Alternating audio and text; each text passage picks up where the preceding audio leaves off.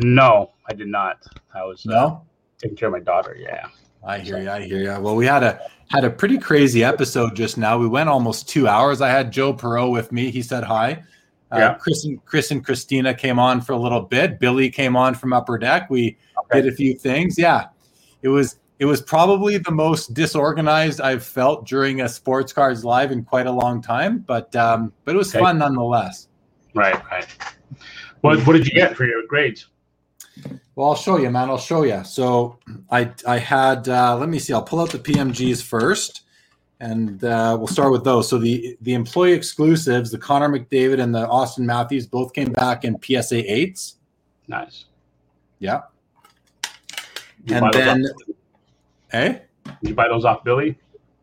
no, I bought those on eBay. I actually, if you look, Okay. actually, let me just grab this. I'm going to show you something here. All right.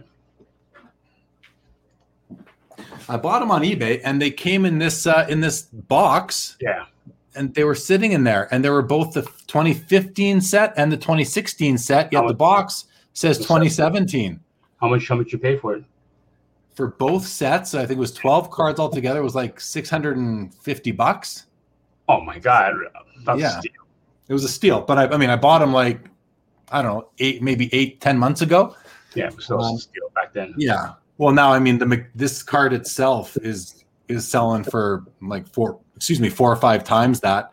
So I want to get that slabbed, and then the Matthews just to go with it because Matthews is just lighting it up this year. He's having a great year. So, Yeah. and they both came back in eight, so I'm happy with those. How about your Gretzky? The Gretzky, I'm I'm Uh, very pleased with the seven. Nice. Yeah. But wait, there's a surprise coming. There's a surprise. And anybody who's watching right now that watched the last one knows what's coming. So there's the Gretzky in a seven. Also Okay. have the also got the blue, also in a seven. Okay. All right. And then the Crosby. Here's the surprise. A ten? No, authentic. Authentic. I don't know why. Hmm. It could be doesn't meet size requirements, but usually that would say altered. Yeah, I don't know what the I have no idea why, but you have min grade on there? Nope. Huh. I didn't min grade it. Nope. I don't know what what the deal is, but so you know, some disappointment, but I still Right. love the card. There's only 10 of them, right? And I, I mentioned on the last episode, like when when Nat Turner bought his PMG green Michael Jordan and and he bought it in a in a PSA authentic, I think it says trimmed. Um, Yeah. you know, he was like, I just I still I needed the card. You know, there's only 10. You want a copy of it, and the light went off for me back then. So uh, where I don't mind. I, I really don't. I yeah, there's some disappointment, but at the same time, I'm not moving the card. I was I said I, I, I wouldn't trade it. I still I'm still very happy with it. Good, good, The Ovechkin came back in eight. nice. Yep. And then I've been working on the 96 Upper Deck game jerseys, uh, and they have, you know, it's a 13 card set. I've had the 11 of them have been slabbed already. So I got the Bure that I bought at the Vancouver show uh, in November of 2019, I think it was. And so I got this graded, came back in eight, which is great for a 96 game jersey. Nice two color piece as well. And then the Gretzky rookies, I had three of them submitted. So the first one I'll show you is this is a PSA three, and you can t- it's got a crease going right down. And I knew that it was gonna, I knew it was gonna grade. I thought it was gonna get a two, so I was happy with a three. Okay. Then this one I thought was gonna get a three. It got a four, so I was happy with that as well. Okay. And then the last one. Now this card is this card is trimmed, and I know it's trimmed, but it doesn't say trimmed on it. So makes me think that maybe the PMG green Crosby they figured was trimmed. This one I know it's trimmed. I could just tell by looking at it. When I Mhm. bought it, I knew it was trimmed, but I still said, I said, I want this thing slabbed anyway because it's just better off in a slab. So those were the 10 cards. Comments? I'm, I'm kind of I'm kind of surprised that it, if you know it's trimmed, that they didn't say altered. So I know. I don't know what the deal is, wh- why they're not saying that, but hey, it is what it is. Um, well, it's up it's up to you when you sell it. You're going to tell people I, I think it's trimmed, and then basically, I mean, you already said it online, so you can't go back on it. So I think it, you know when you sell it, full disclosure, that's all you need. yeah. And even on my submission form, I said right on there, make sure you slab it. I think it's trimmed. I mean, I, I didn't even think I knew it. I could tell you know, you could just tell. So, Okay, man. Well, hey, thanks for joining uh, tonight. I feel like I hang out with you every night on Clubhouse, even sometimes during the day, because yeah. uh, yeah. you're you're a regular on there. I've, I've been a regular on there. I've really been enjoying it. I do want to talk about that a bit. Before we get into that, let's go to the comments. Let's see what if we have any questions, guys.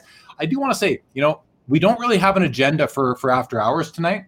Right. Um, I didn't. I didn't. Uh, I thought I put. I thought I made a. Um, thought I made a banner for you, uh, Carve, just with your I didn't. Let me let me create a ticker for you. So, guys, if you want to follow Karvin on Instagram, if you are not yet, I'm going to put this on there right now. So you can give him a follow because he's got a great account. Right there, I got, oh, forgot the N and Insta. There we go. So here you go. You want to follow Karvin on Instagram? He's at Karvin15. And um, as I was saying, I don't have an agenda for tonight. There's a few hot topics in the hobby. We've covered sure. a few of them on the earlier show, but put in your questions for Karvin, uh, for myself, and we'll, we'll discuss things. Uh, it's kind of an open forum tonight. but we got we got Charles Backcard Canucks. Dennis had a great uh, great first show. Can't wait for this one. Thanks, thanks, Dennis. Appreciate that. Lapper's back. We got Irving in the house. Always a treat to have Irving in the house with us. Of course. Lapper says, is that a mistake on the Crosby? Will they regrade? Great questions. Columbia Hobby, what is up, Karvin? From Steve. How's it going? How's it going, Steve?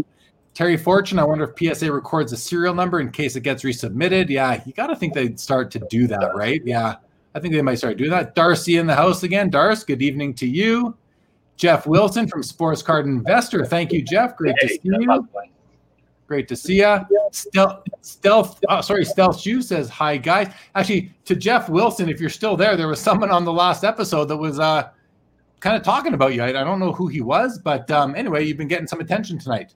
Chi Town Hustler says, You guys see the further decline in Jordan rookie prices in Goldin. Have not been watching Goldin tonight. Have not been watching Goldin. Card porn with a shout out to Jeff and Jeff's traditional uh, opening way. Love it. Jeremy Pringle, good evening to you. We got MMA rookies. We got Mickey. Well, thanks, Mickey. That's very, very nice to hear. Thank you so much. Thank you so much. Sanderson to is back. He's been a regular on Instagram or on a Clubhouse lately. Stealth shoes. Do you guys think getting ticket stubs slabbed are a good investment? It's a good question. Okay.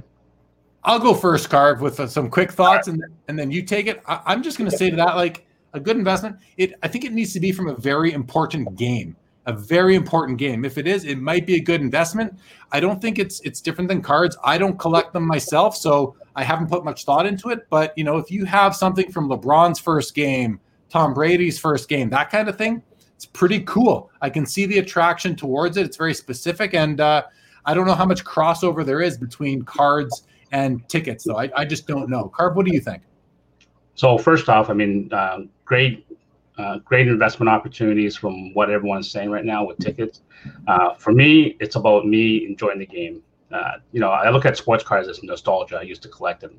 And although when I went to games, I somehow would save the ticket stubs, I don't keep them in great condition and never valued it because there's never a, a, photo or an image of a player. I know in the last 20 years that's been happening, and we're seeing like you know closing of Yankee Stadium, and they got beautiful photo books and all the legends. So so things would change over time, and the Super Bowl tickets definitely have a really you know strong eye appeal.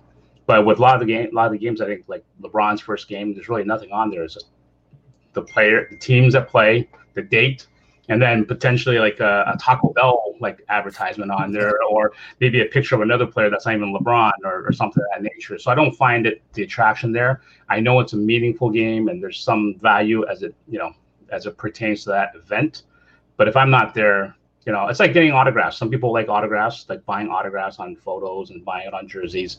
But for me, it's getting autographs is truly when I'm standing in line meeting the athlete, saying hi, sharing some stories, and then getting the auto because it provides me a, a, memory, and I can always go back to sharing that experience. With with games, if I didn't go to the game, I can't share that experience. Cards, I can. Yeah. I can buy cards on eBay. I can trade with Jeremy, and I can say, "Look, this is what I gave up. I gave up a, a right arm and a left arm just to get this card, and yeah. you know, and, and I I kind of regret doing that because I can't get those cards again. So you know, you can always have a, a, a nice journey to the chase of a, what we call a white whale card or a grail card. So I think that's important is having those those kind of memories and sharing the experience. the thing that I took out most from what you just said, Carv, is that most ticket stubs are there's just not much to look at. It's really right. just dot matrix printing on a piece of cardboard, a flimsy piece of cardboard. Um, that's why to me it's got to be really important. Uh, so yeah, and the other thing, the question was like a good investment. So really, are you, buy you know, if I think they're a good collectible. I'll put it to you that way. I think they're a good collectible if you have that personal connection to the game, like Karvin said, if you were there. Otherwise, I don't really see them being great investments. But you know, except for a few very important games where the ticket might actually have some nice graphics on it. Let's keep on moving though. Todd McDonald says, "How does the virtual expo work?" Well, Todd, let me put it to you this way: um, it, it it's it's it's it's hosted on on a trade show specific software called Hopin. Hopin recently purchased StreamYard, which is what we are in right here on this show. So I think it's uh, it's it's only going to get better from what it was, and it wasn't bad. I've been I've been involved in two of them already. Uh, so uh, come check it out. It'll be free to it'll be free to attend. I'm going to put it up on the ticker. There it is. It's, it's June 19th and 20th. Check it out. I mean, what do you have to lose? For me, I'm going to be in my booth live streaming for eight hours straight, two days in a row. You know, hopefully doing some deals, but more more importantly and more enjoyably, actually, is just hanging out in my booth with you can have like up to 10 people with you on the screen and just having a conversation. So come check it out. I, I think you'll enjoy it. We got Jeff Proctor. Good evening.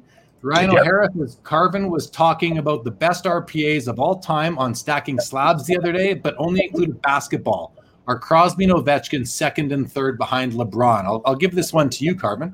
Okay, so this is how this is how transaction. Jeremy, how much you want to pay for this card, which is the Hamilton Lewis 100? and that's the type of thing. You know, he would actually have the photos. I think you have your photos in all your cards in the photo bucket, right, Jeremy? I have I have hockey cup RPAs. Um, in uh, uh, I have them digitally stored from the first three years. Yeah, yeah. all the ones I could find. Yeah.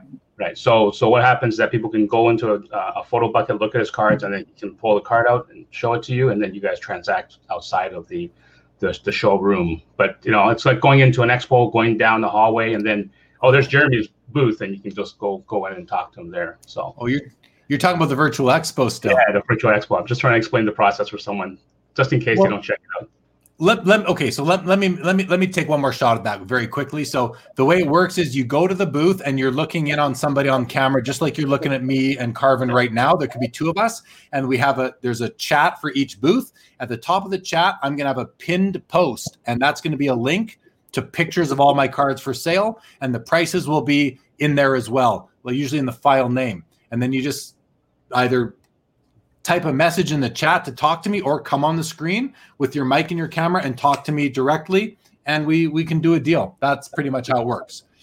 Yeah. And, okay. and it's fun. All right yeah. Carv, why don't you take this question from ryan o'hara? So so the main reason why i talked more about basketball i think brett is more of a basketball fan than he is a hockey and a lot of it's geared towards uh, i think his clientele is also or his viewership is more basketball based so but with that being said i don't think there's a the second or third really um, importance. I think when we talk about RPAs, it's the importance of being what type of RPA. And when I say RPA, this is what I always want to get clear. It's the rookie card patch autograph. So it's the, for the LeBron, Carmelo, Chris Bosh, it's the one out of 99, right? That's the only type that I consider the RPA. The rest of them, they're insert, they're just, you know, autograph patches. So it's a rookie card, but or a rookie insert based patch autograph. I heard a terminology today on Clubhouse where someone's calling just a, a regular autograph jersey as an RPA, and it's like it's the RPA is being used too loosely. I feel, and that's more for education purposes. Is that for me as as a creator of the first ever RPA in hockey and and basketball, sometimes I feel like it's like a slap, like a like a backhanded compliment. That's the nicest RPA. Well, that's not an RPA, you know. So so a couple of things to note. Um, LeBron, of course, is the most expensive RPA uh, in the business right now. I think across all every sport right now, and the 0304 only has the one RPA. That was the exquisite RPA autograph patch rookie card out of 99, and it has a gold parallel out of 23. Okay. With that said, the Crosby and Ovechkin are really high up there because there's only four outside of I think National Treasures in 2006. There's only four other known game used RPAs not the limited logos, not any of those inserts. We're just talking about the rookie card autograph patch. So Ovechkin and Crosby, why is that important? Is that you'll see a lot more one color patches. So that gives a huge premium to any two colors, three colors, and four colors. I believe the three color Crosby is probably going to hit about 250k now for one card because it's so rare. You know, and then of course the grading on it. Usually most of them are Beckett graded, and the Beckett grading is typically a nine or nine five, that'll bring a premium. Uh, most of the cards, on average, grade about to eight to eight point five for the cup and for exquisite. Ovechkin also is a game used jersey for the RPA. So once again, a four color. Now the Washington Capitals jerseys are have way more patch colors in their patches, so thus you'll see more of the two colors and three colors. But the four color is the premium. And you can talk to many cup collectors and they'll tell you how many that they've seen the four colors. So so just that alone gives it a huge I almost say it's a premium, but it's a premium for the multicolor patches. Like for example, when you go to more modern day cup rookies, almost every single card is a dual color or a triple color. So that doesn't give it the same kind of premium bump like it did in 0506 cup rookies. So I'll look at it as, you know, those are the debut RPAs. Um, sorry, my mistake. It was premium patches, right? In premium collection, premier collection had RPAs too, I think, in 02. They did. Yeah, they Yeah. did. Was Spezza and uh, Rick Nash. So I, I apologize. For hockey, it wasn't. And- And Marc Andre Fleury in the next year before Right, in, in 0304, which is a pretty good one as well. Yeah. So it was a, the, the first ever Cup RPA, I'll say. Um, and and for for LeBron being the, the number one RPA in, the, in our industry today, and also being the first ever basketball one, uh, that was that was a monument. That's a milestone card. So yeah, I don't, I an don't consider it to be number two. I just consider all to be number one, guys. I, I mean, in my heart, I'll always be a Crosby fan before Ovechkin, so I'll rank Crosby ahead of Ovechkin, namely because I'm Canadian. And number two, I was there for the golden goal, which is, I think, you know, for all Canadians, that is our goat, ultimate goat moment as a country. Yeah. for sure for sure. I mean i think i think that when you look at if you just look at all rpas over time there's there's like it's almost tough to to say what are the top three. Lebron is certainly the the most important the most expensive. You know but you've got the you uh, you've got the luka you've got the zion you've got the mahomes you got the crosby the ovechkin you know there, there's there's others that are important too so it's an interesting conversation, but it, it just kind of makes more sense, I think, to look at it by sport instead of kind of commingling all the sports together. But nothing wrong with commingling them for the sake of discussion. I think it's still an interesting an interesting question. Um, thanks for that one, Ryan. Let's let's keep on going here. Sure. Hockey guy says tickets from something like Live Aid uh, would be cool. Yeah, I, I agree with that. Certain like important concerts would, would definitely be cool. Uh, Lucky K says uh, basically, why aren't people charging sales tax at shows? I mean, the easy answer is they're building it into the prices. Uh, I would say that, and they're just doing, you know, they're just they're just deducting it out when they're reporting on their taxes um, at, at year end. I would say. Um, a couple of funny comments here. Richard, Richard, who's a, a a regular on Clubhouse, great to see you here. Richard says if there was a Mount Rushmore of sports, uh, I don't. I certainly would not be on a Mount Rushmore of sports. Um, but I like, but but Karvin would certainly be on there uh, in terms of a Mount Rushmore of sports cards.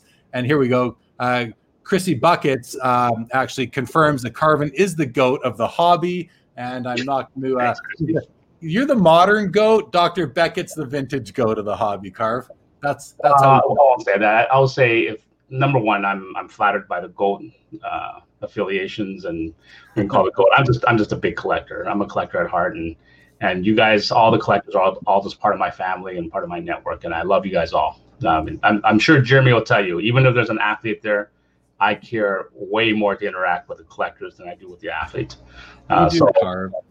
Yeah. You do, but you're not just a collector when you say that. And the reason it's not, the reason why you're not is because you've got the experiences and you're sharing them with with your hobby family, as you put it. So it's you're not just a collector. You you've seen the inside of two of the biggest trading card companies in the world. You know, being Panini and Upper Deck.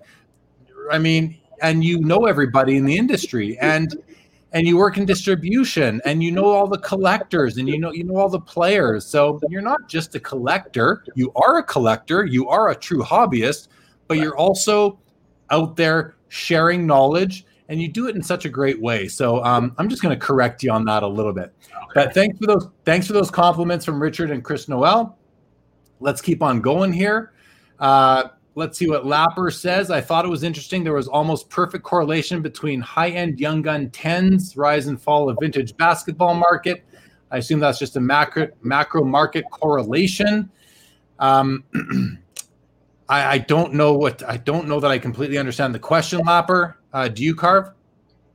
No, I mean I think they're probably looking at more the the Jordan, how the Jordan has gone down. But really, I don't consider Jordan even vintage. I, I consider it like kind oh. of modern. Right? Is that what he's saying? And he's saying that uh, the young guns are going up. So so let's let's let's examine young guns versus basketball. Right? Ba- basketball, by all means, is the, the main card that people measures as a commodity out, outside of the autograph cards is the Topps Chrome cards. Well, unfortunately, at that time, chromium was a patented technology that was utilized by Topps exclusively until there was another company that was able to get around the patent, or maybe the patent expired and they had to share it. I, I don't know all the details on that. Uh, but for hockey, if you know hockey collectors, they've been collecting since 1991 and Upper Deck, and Young Guns has been the mainstay. So really, the Young Guns is the commodity card of the hockey card market. That's non-auto. So that's how you can measure like LeBron, Chrome, Young Guns. And in fact, the Young Guns are actually harder to hit than the LeBron Chromes. I don't believe the LeBron Chromes are one in seven boxes, whereas the Young Guns, Young Guns are one in seven boxes of the the Upper Deck Series One wax.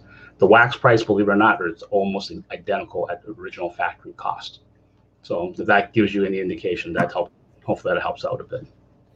You know, and I'm gonna I'm just gonna provide my take on it quickly because when I see you know the perfect correlation I, am gonna have to put just mark that up to uh coincidence that high, end young guns mm-hmm.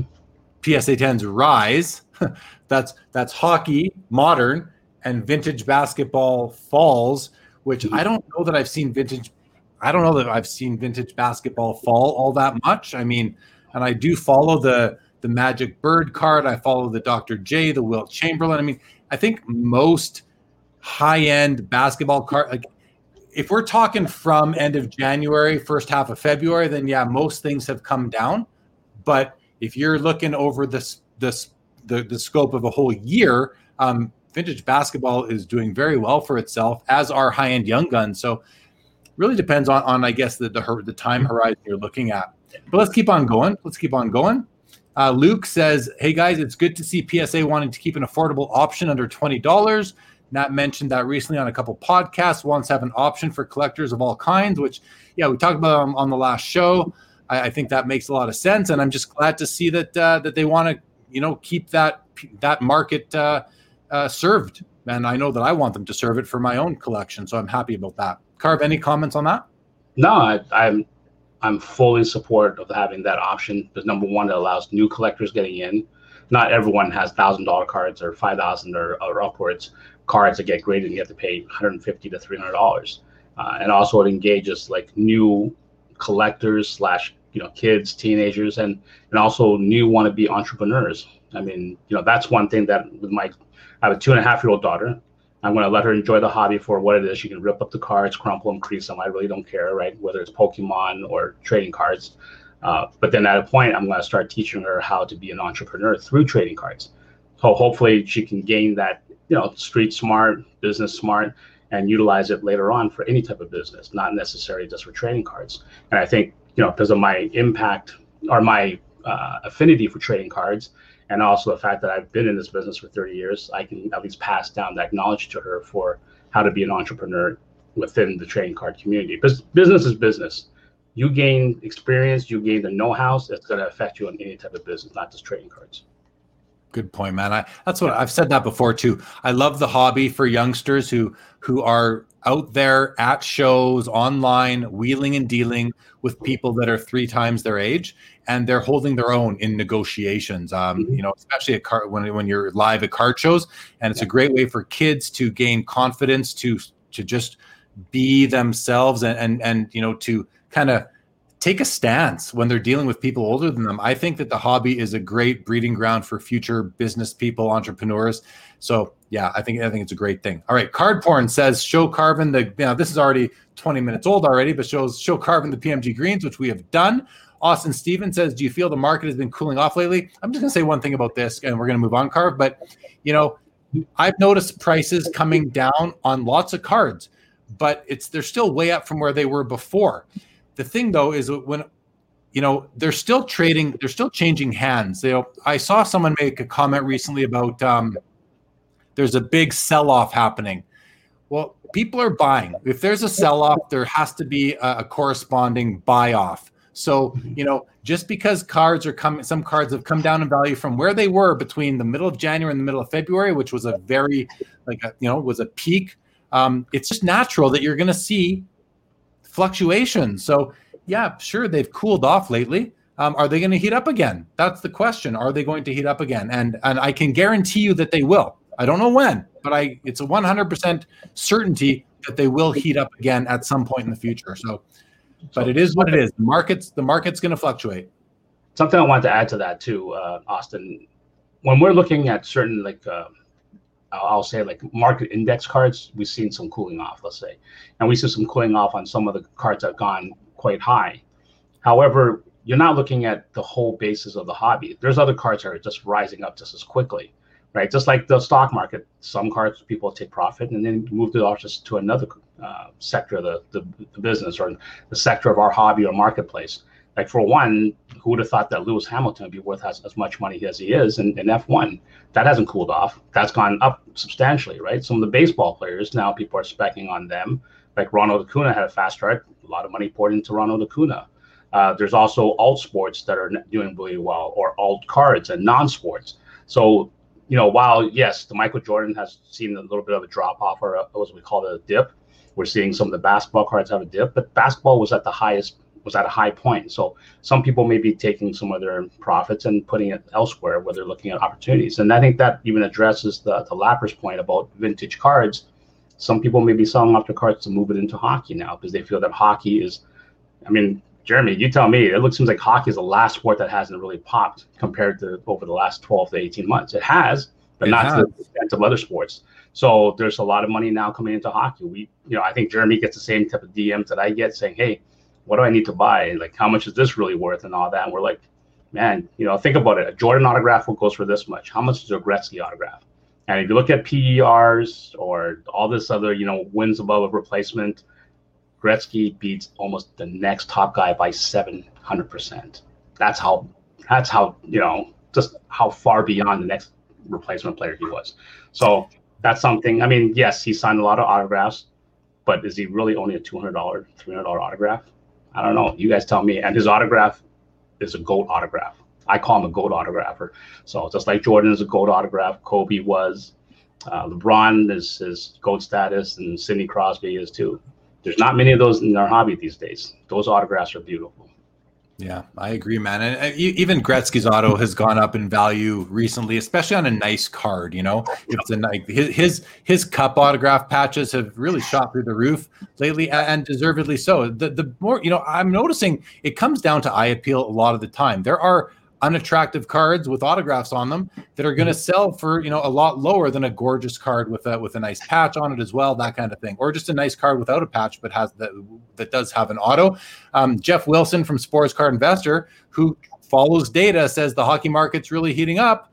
And then uh, chris noel says stop telling everybody because you know it's, it's like kind of kind of want it to be a secret still so we can still buy the stuff up. But i can tell you like Karvin just said, I get PMs every day, and I'm not I'm not just saying that. I actually get PMs every day from people saying, "Should I buy this? What's that worth? You know, what do you think? What's your opinion on this card?" And it's like, well, I like it or I don't, but that doesn't mean you like it or don't. I I, I kind of hesitate sometimes to to to you know I, I just say this is what I think for me. If I were, I always I always answer those questions with if it was me, this is what I would do because that's all I can do. I I do not give investment advice. I do not tell you if something's going to go up in value because I don't know. But like like Jeff says, it's heating up, and I've been noticing that too because I shop for hockey cards every single day. So, all right. Let's keep on going though. Let's keep on going. Kevin Jones, another clubhouse regular. Nice to see you, Karvin. Card collector, what a great call. Thank you very much. Card collector, Toa Hang, another regular on Clubhouse. It's great to see a Karvin, a wealth of knowledge from this guy. No doubt, no doubt. Little Coops thinks you're a legend card, which you are. Another Clubhouse regular just came on. Brandon Metalberg recently jumped on. Enjoy listening to you both on there. Thank you so much, Brandon. Darcy, I love having dim sum with you, buddy. with the beer in the teapot, right? Darcy, late at night. Exactly. Darcy's also recently joined Clubhouse. Austin Stevens says, "Is Panini ever coming back to hockey?" I'll let you uh, let you answer this one, Carv. You might have the best insight on this. Well, I mean, I always get asked a question about um, licenses and all that, and honestly, I don't know what the deals are. I don't know when the renegotiation, when the deal ends.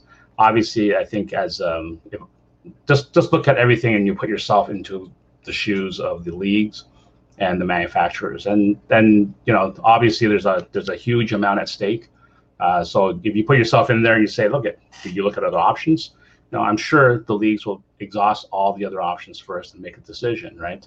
But also with a company that's already out there that you've worked done business, have strong relationships with, you might not want to engage someone new because it's an unknown, you know. And I always have that terminology, and I'm sure Jeremy was going to say, you know, um, when is that going to come up? But I'm bringing it up right away. Just be careful what you wish for because sometimes a shared license might not be better than an exclusive license, and that goes with hockey with Panini or let's say the NBA with with Upper Deck.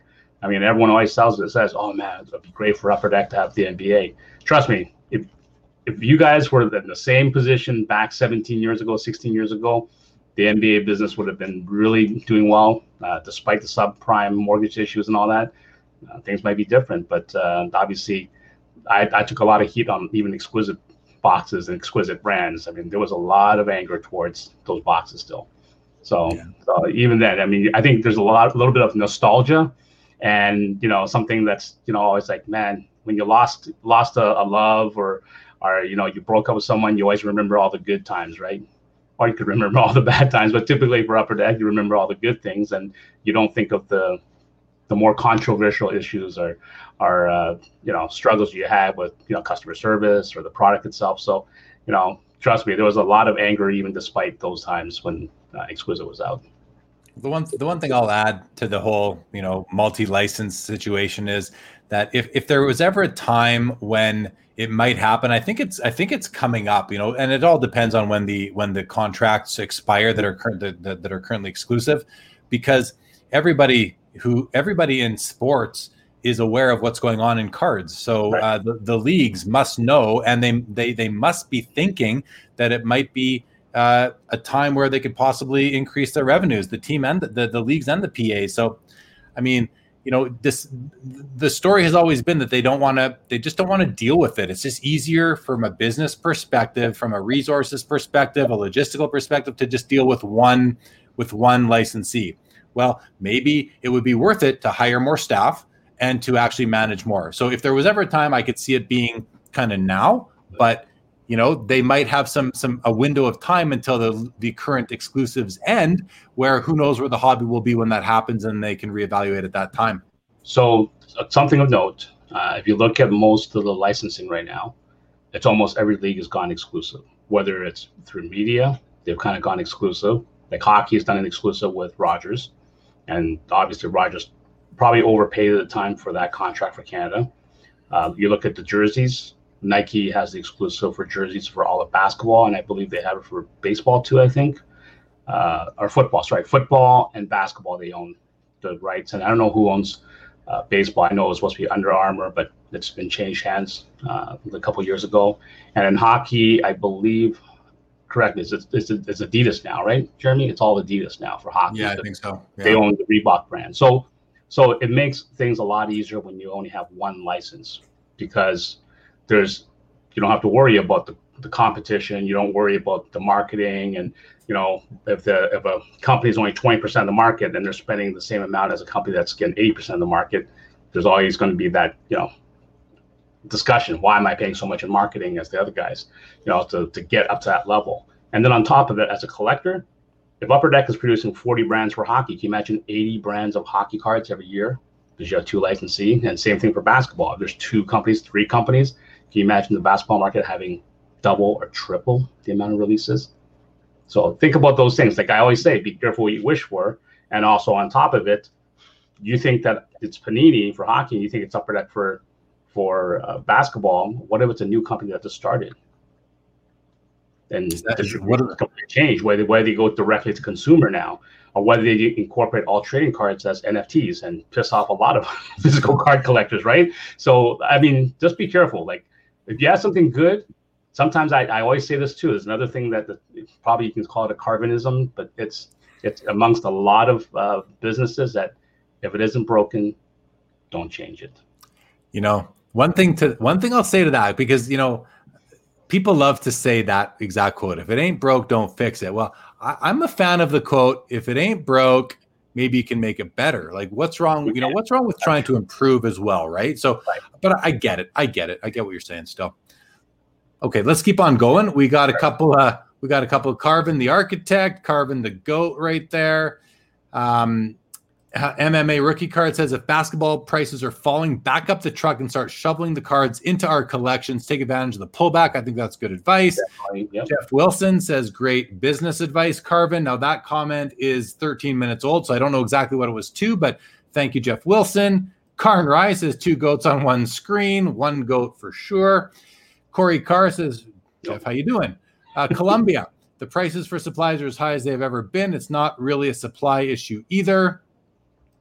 Rock Latex, PSA has to keep a low pricing tier to keep their set player registry strong. Uh, that's a good point. Very good point. Very good point. MMA says take profits in some of your cards, buy a condo in Florida. Hello, sports card seller. Great to have you. Joe Perot, who joined me on the last episode. Karvin is like everyone's favorite uncle in the hobby, wise, playful, and serious all at once. Well said, Joe Perot. Well said. Thank you. Dawa Dawa Dean back in the house has bought a Kobe Bryant rookie card Skybox Premium SGC 10. Yeah, Hall of Fame coming up. Good luck to you with that purchase. Big unit, I think part of the cool off on modern cards and to a lesser extent vintage has to do with the PSA backlog. Buyers pausing to see how much population is actually out there. Interesting take and one that I I think might be the might be the case for a lot of people for sure.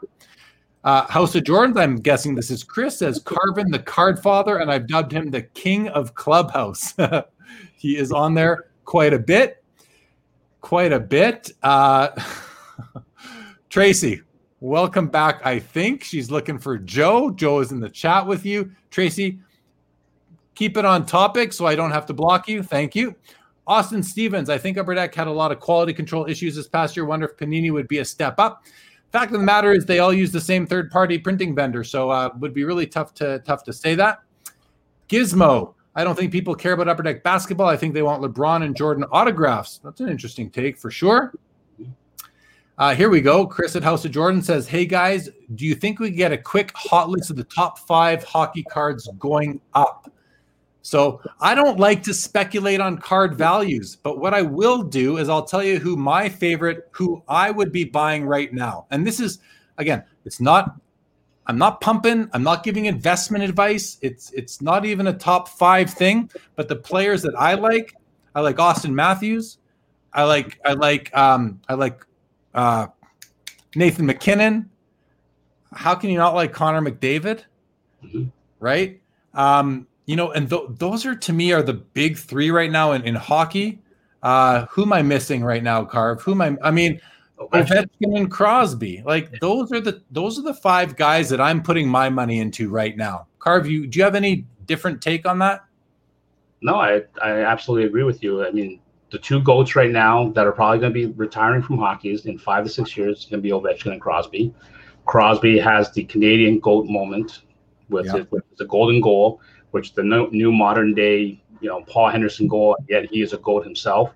Paul Henderson was just like a semi-star that played for the Maple Leafs and the Red Wings, and he scored the winning goal against the in the Summit Series against the Soviet Union bloc that that in that '72.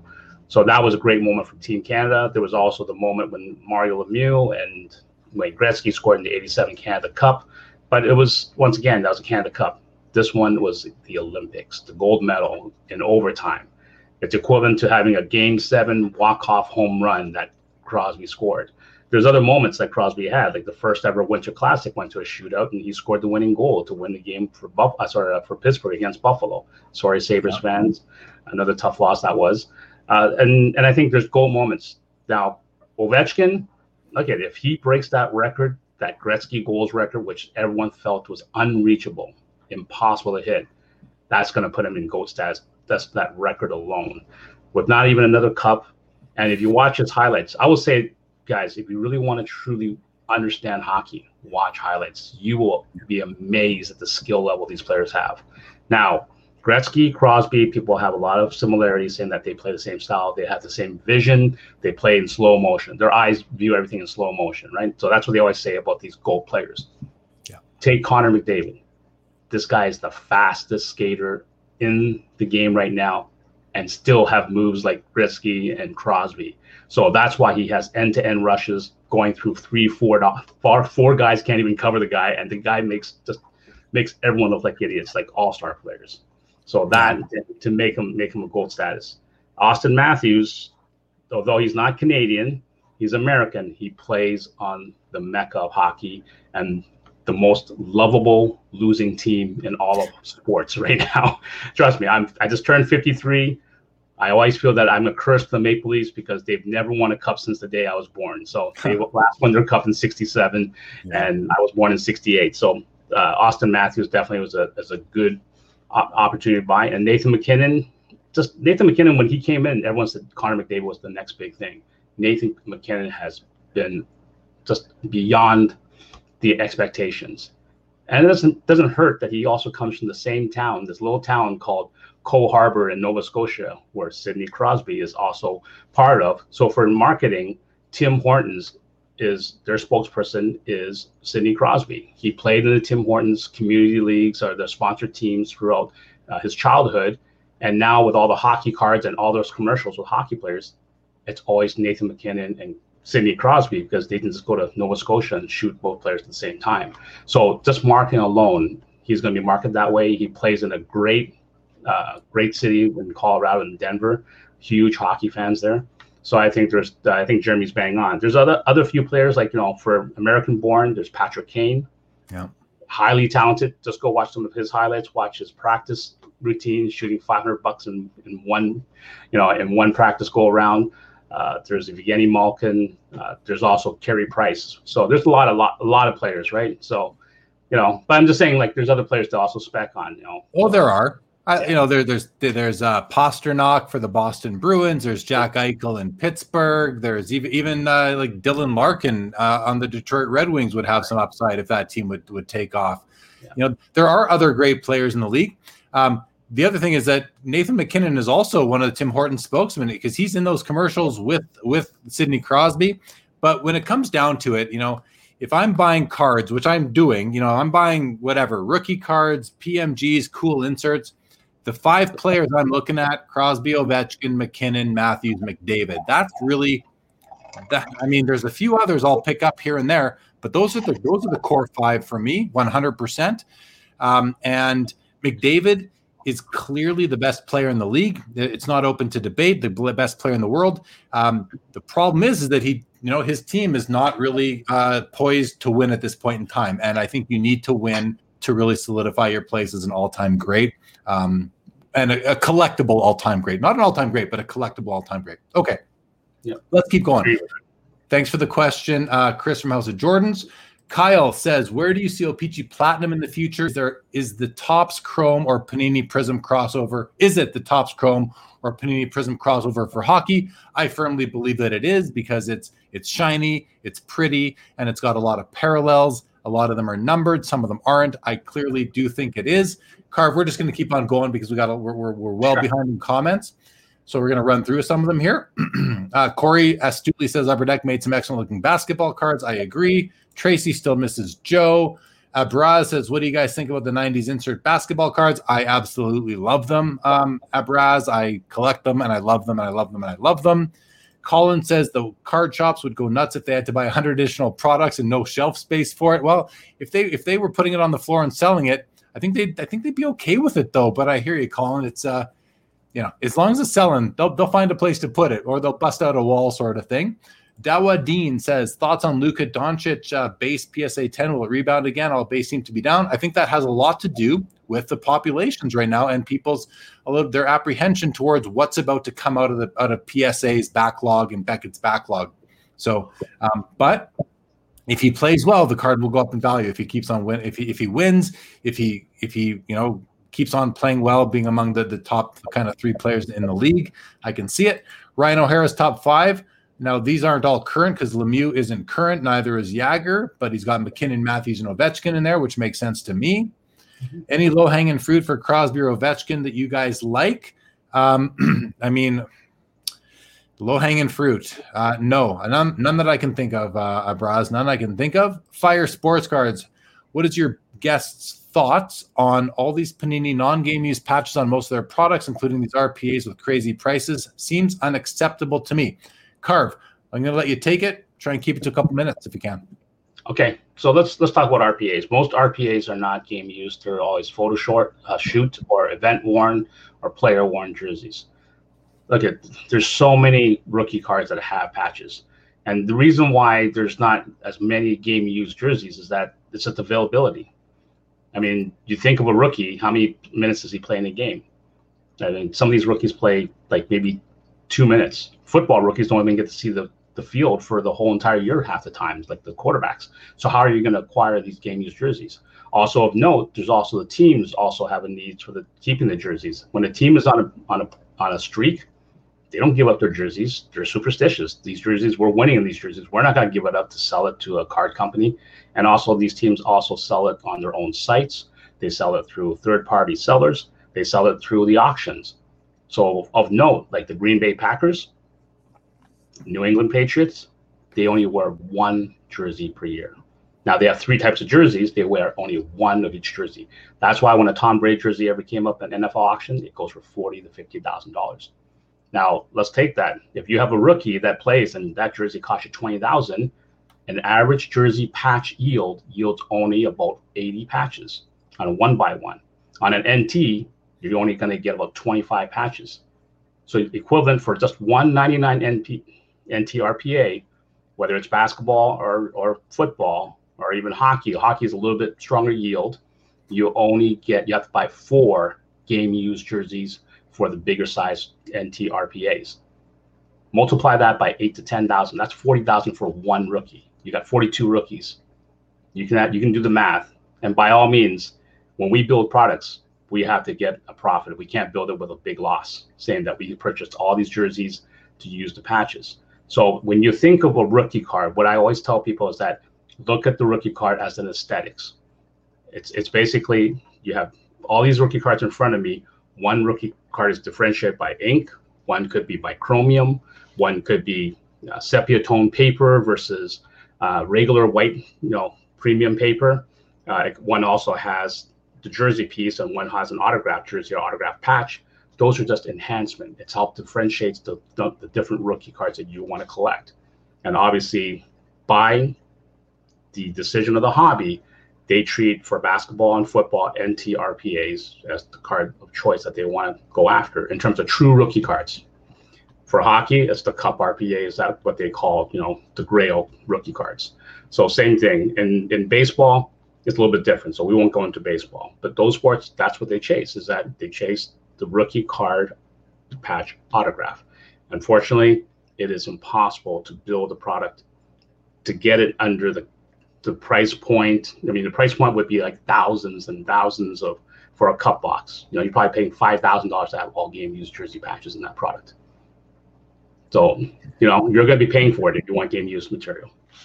And then I think another issue is that it's tough to get that game used material early enough to even get the product out in time. So it's true. You know, yeah. They got to get the product out there, and the yeah. hobby does not like to wait for products. So it's you know or sticker autographs or sticker autographs. Yeah. yeah. So it's it's one of those sort of necessary uh, evils, if you will. Okay. Thanks for the explanation, Karvin. I think that was great. Uh, Ryan Ryan says that the NHL should hire Karvin to market the league to other sports fans. Might not be a bad idea, Carv. Uh, hopefully, your boss isn't watching right now. Um, Henry says, I just went to the show today. LeBron stuff is dead. That is not good for basketball. I will focus on baseball more now. Henry, all I'll say to that is, um, you know, you're gonna have to be quite nimble if you're if you're literally operating based on the last few days of how the hobby is doing. So, um, all the power to you to to be able to stay on top of things um, that quickly. But um, LeBron stuff, I can I can pretty much guarantee you isn't dead because I see the stuff still moving um, on other uh, you know at places other than the card show you were at today. But um, but thank you for the uh, thank you for the observation. I'm curious to know what card show you were at too. If you wouldn't mind putting that in the comments. Daniel says that Jack Hughes is, with the New Jersey Devils is a special player with not much help. Keep an eye on him, and I do agree with that. I don't think he's in the, the caliber of the other five, my my main five circle of five, but definitely a player worth worth watching. Um, Toa says if Karvin had a chance to get back in and help produce one product line, what would it be and what sport? Carv, can you answer that one? Uh, I, I think you know. So on my mantle, I have hockey. I build hockey products.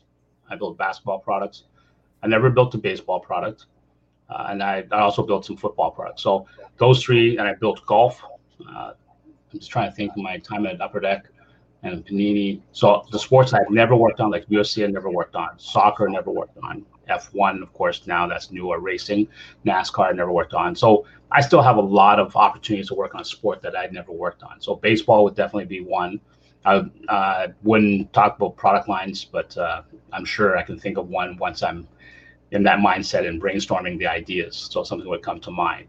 Uh, and also, you know, I also love the even the like the Allen and Ginter type products, like the the ones that involve celebrities and movie stars and card creators and and and employees too. So I like I like I like those sets too as well. So uh, I, I don't really have a affinity for one set or one sport necessary, but the sports I never worked on would probably be the ones that, you know, it allows me to get out of my comfort zone and and challenge my my mind again to be creative. So you just mentioned like um, employee cards. So what were you what were you really um what were you really talking about there, Carv? What were you what were you really talking about? Yeah. Something like that, eh? My Allen and Ginter card, yeah. There's Karvin's Allen and Ginter card, everybody, that he uh gave to me a long time ago with an old nickname of mine. All right. Um, let's uh, let's go back to the comments. We got some good stuff coming through here. So uh, let's just I want to read this one. I don't want to get into it because I because we you've talked about it quite a bit, Karvin, but 23 Airness um, says that just like when people throw around the term RPA too loosely annoys you, it is sometimes somewhat annoying when people pluralize goats, only one greatest ever in each sport. Doesn't make sense otherwise. So I, am going to take this one, Carv, because I agree with you know, goat implies one, but I've started to uh, to actually you know think to myself, you can actually pluralize it. And I know that's not consistent with what you're saying, 23 Anderson.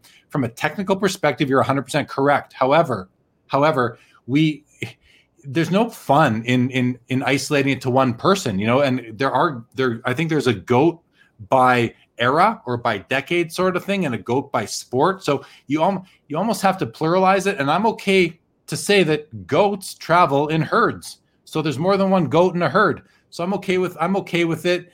But anyway, let's just keep going. Uh, but definitely hear what you're saying, and I've had that exact same thought before. Um, okay, currency project. So here's a good comment. He says, I would throw Joe Thornton's Black Diamond rookie into that top five list. Now, that wasn't a top five list of rookie cards uh, to the currency project. That was a t- that was a top five list of players that I'm collecting that I'm buying cards of. But with that said, he is very correct that Joe Thornton's Black Diamond rookie card from 96 97, I believe it is, is probably the most important hockey rookie card from the 90s and um, and it's tough. And there's a gold version of it, which I think is thought to be at a 50 that is coming up. I just saw it hit eBay yesterday. I don't know when it ends, but there's one on eBay, and that is a very rare card, and it's going to go for a lot of money. So I'll be I'll be watching it out of curiosity. But I do have the silver card in my collection, which is very nice at all. JOM wants some hairstyle advice. Yeah, shave it off, man. Then you don't need hairstyle advice. Best advice I can give you. Works well for me. Abraz, any low hanging fruit for Kane and MacKinnon cards that you guys like? Um, not really. I mean, you you gotta you gotta just go for the cards that you like. If you like them and you think they're cheap, that will be low hanging fruit to you. You know, I might like bananas or oranges. You might like apples and pears. So whatever you think is low hanging, uh, go for it. Uh, Victor, good buddy, says the term easier comes off lazy to me. I say, let's put the golf clubs down. Let's get to work. I wish I remembered what that was in, in context of, but thank you, Victor. Um, okay, uh, a couple comments on ESPN getting some NHL. Is that going to help things moving forward? I think it will. Carve. Do you think that that's going to help uh, the hockey end of the hobby? Of course.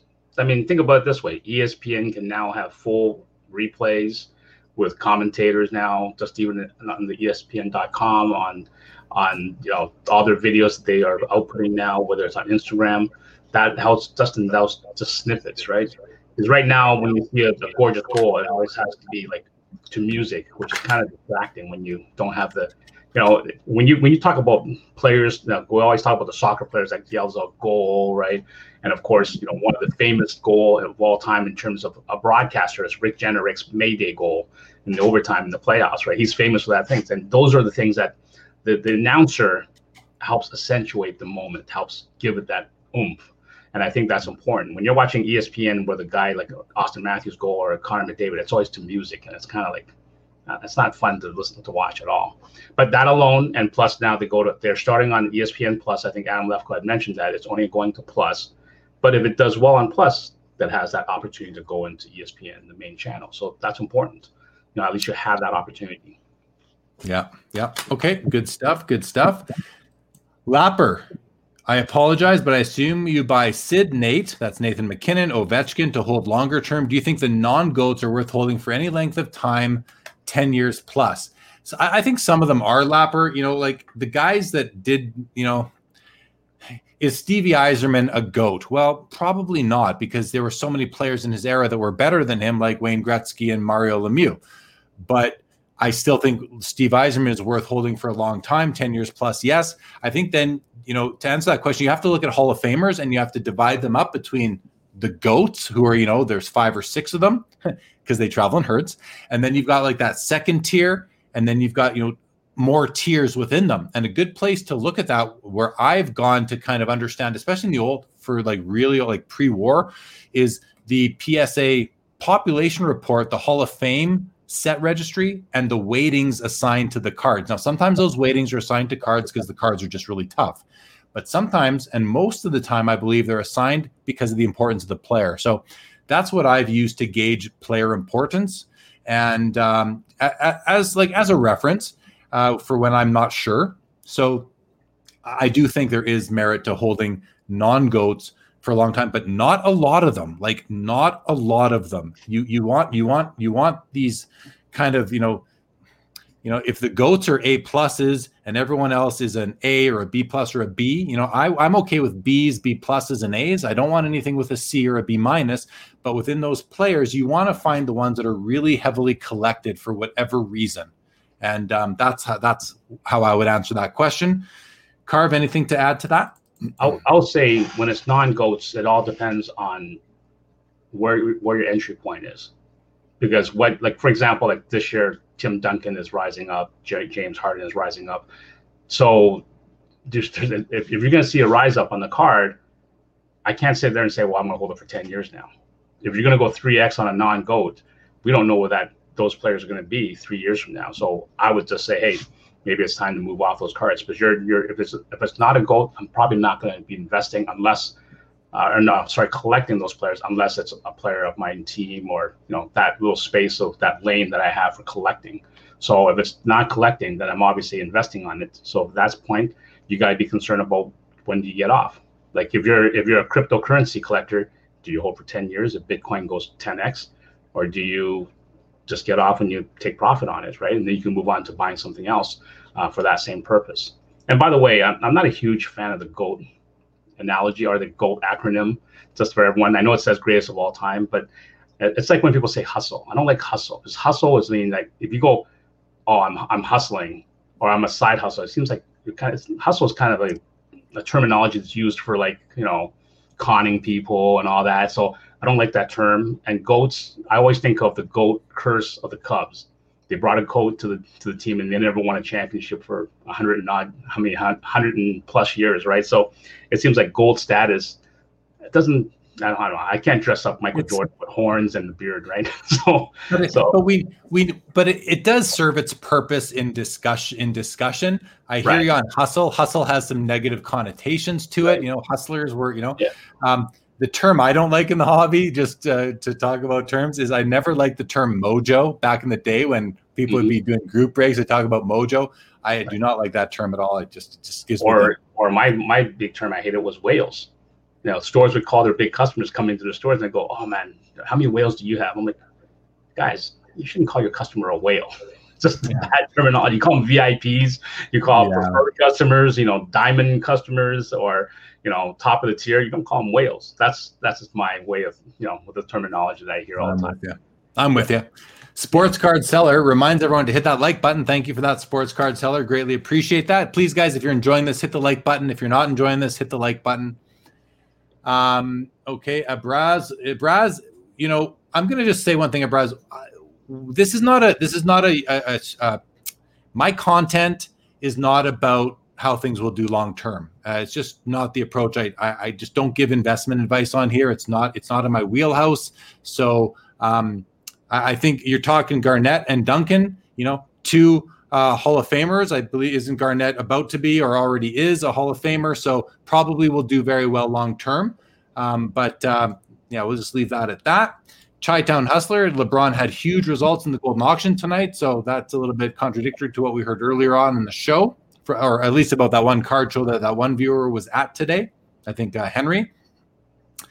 Um, yeah, and Lucky says perhaps a good buying opportunity. LeBron RPA did 1.4 million. That's uh, that's pretty crazy. That's some good money. It's not actually that crazy, uh, relatively speaking, but that's good. That's that's good money. Doesn't make me think LeBron cards are dead at all. Uh, Sharpshooter says, considering the amount of money people are paying towards boxes or for boxes, do you guys think the card companies will ever do away with sticker autos? Uh, it makes the card look low end.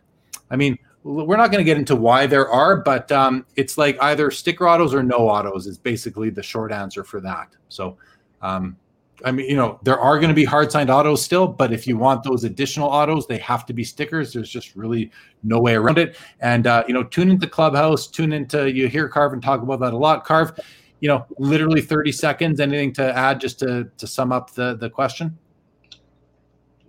Everyone wants the best of everything, best of all worlds. They want cards of PSA 10 or BGS 10s. They want sticker. They want hard sign autos, and they want cards in uniform. Guys, what I would say recommend is put yourself in the shoe of a card manufacturer. Look at when is the first photos of the the rookies potentially playing. Remember, once you produce, it takes about two months to produce the cards onto actual cards, and then, and then the athletes get two to three months to sign them basically you're not going to have autograph cards until about February if everything's hard time these days. And on top of it, teams do not allow their players to skip out on practice, to go pregame and sign autographs. I mean, it is the amount of effort, and a lot of times those cards are in the players' hands. They get damaged because they don't realize how much the quantity is. Even some of the players now knowing how much those cards or those PSA 10s are worth, they may say, man, I don't care if someone gets a PSA 10 or not. They may they may think that way. Hopefully they don't. They think, you know, I want everyone to get a PSA 10 for those cards. But it travels all around the world. It gets knocked around. You know, sticker autos helps helps condition the cards. And what I, what I will say is that the original reason why sticker autos were used was people were complaining about redemptions and complaining about condition the cards. So once again, I'm going to bring up my favorite Karvin, Karvinism is be careful what you wish for. Yeah, fair, yeah. fair. All right, we're going to run through. Colin Murray's given us some information on the Goldin auction tonight. The PSA 9 Gretzky did 202,000, which I, I think that's pre buyer's premium because I saw that earlier tonight. And I do know that Collectable had a PSA 9 O-Pee-Chee Gretzky uh, where they received an offer of $225,000. And the, uh, the, the unit holders, uh, they uh, rejected that offer. So, um, which I, was just, I love to see when offers get rejected by the unit holders. PSA 10 Jordan did 350. Uh, Fleer Wax Box did 190, and the car and the LeBron did 1.4. Thank you, Colin, for that update. MMA rookie cards wants Karvin to go work on UFC cards. They need more creativity. Tracy loves my hair. She must be referring to my eyebrows. I've always got good compliments on my eyebrows, so thank you so much, Tracy. Dawadeen, question uh, for the guest: Thoughts on Kobe card market top space RC PSA 10 was 10.5. Um, we're, we're just sorry, Dabo. We're not gonna. We're just gonna. We're just gonna skip by that one for in the interest of time. But thanks for putting the question out there, Daniel Busby. Just getting free to watch the TV. Just getting free to watch the show. Sorry, don't know a topic on Karvin Do you ever see Upper Decker Topps getting the NFL or NBA? Yeah, we we already did cover that, Daniel. So I'll just ask you to rewind or watch that one later. Steve, sir, who is the goat goalie? This is a tough question. I know who I think is the best goalie of all time from who I've seen play, and that's Dominik Hasek. He's my, to me, he's the best goalie of all time. Now, I never saw George Vezina play. I never saw uh, Jacques Plante play. I never saw Glenn Hall play. I never saw Jerry Cheevers play. But you know, times were different back then. To me, it's Dominik Hasek, you know, Patrick Roy, Marty Brodeur. They're in the discussion for certain. Um, and after that, there's really nobody else that comes to mind. But let's hear what Karvin thinks. Uh, career wise, numbers wise, I think Patrick Roy would be your, your number one goal goalie if you're basing on numbers. In terms of performance, uh, I agree to a point where what Jeremy's saying about Hasek is just that some of the saves we were making saves were unbelievable. But I would actually pick the goalie that I watched play used to play for a team called CCCP, and his name is Vladislav Tretiak. He was phenomenal. There's one game that was on Boxing Day where he faced the powerhouse Montreal Canadiens, and it was a 2 2 tie, and I think they shot 70 shots against them. So just watch some of his saves. I mean, Tretiak is is a phenomenal goalie. Never had a chance to play in the NHL though. We have a couple go- couple votes for Patty Roy, Patrick Roy, who uh, is definitely and you know stats career stats wise. I mean, how do you really argue against Marty Brodeur? He's got cups, the all time wins leader, which will likely never be caught. Like it's tough. Uh, hockey guy says Hasek. I mean, Hasek. When I say go, he was just. I thought he was the best goalie, but when you bring into into the conversation stats, then you're you're left. You're down to Brodeur and Patrick Roy. Yeah. Really. Yeah. Okay. Um, yeah, Hasek is the GOAT, but Roy is more popular, says Chris. Card collector, do you guys think Stevie Y can bring another Stanley Cup to Hockey Town? He's got his he's got his work cut out for him. Let's go, let's just go with that. Lapper says Patty Roy, 100%. Uh, Sharpshooter says, I bet Jeremy says Jacques Plante. I will tell you, the goat of all goalie cards is the is the Jacques Plante rookie card to me. I mean, of course, the George Vezina is you know known as a bit of a grail in, in hockey cards, but um, to me, from an eye appeal perspective, the Jacques Plante is just one of the coolest cards going. I, I love it. Uh, worst term phrase is "come hard." I cannot dispute that that uh, that at all. Not at all. Irving, anything aside from sports cards people should be looking at? Pokemon, Fortnite, Magic, Yu Gi Oh. Carv, I'll leave that one to you. Uh, it's tough to say. I mean, you know, I'm more of a sports card guy to, to begin with. I mean, I think some of the Magic cards I mean, they they're already getting high, really high values. Pokemon's already at an all-time high in terms of uh, people collecting it again. Uh, Fortnite is just I don't play Fortnite, and I know that some of those cards are going for crazy dollars from the Series One and Series Two. I, I have no way of determining Fortnite and Yu-Gi-Oh. Uh, Yu-Gi-Oh is a step below. It seems like from the other ones. Uh, I don't know why. Uh, so I, I can't really comment on that. There are other cards like I still like the Spectral Tiger from World of Warcraft card. Uh, that's probably the nicest in terms of gameplay, the nicest mount that you can have. I know when I used to play, I used to get all kinds of private messages in World of Warcraft saying, "Dude, how'd you get that one?" You know, and it was also advertised on World of Warcraft commercials with Mr. T riding the Spectral Tiger. So that was in an upper deck product. Uh, there's a scratch off, and you get the number, and you get a, a free tiger that's like you know kind of transparent tiger as a mount. I still think that card may be underpriced. All the all the non-sport talk is on these the guys that Irving put up there right now. And you know, I yeah. like some non-sport, but it's none of those. It's none of those. It's more historical figures, mm-hmm. Hollywood, um, music. Uh, you know, important historical figures like like um, Walt Disney is a great example. He's got some cool cards out there. Albert Einstein has some cool cards out there. Presidential, you know, certain presidents, uh, explorers.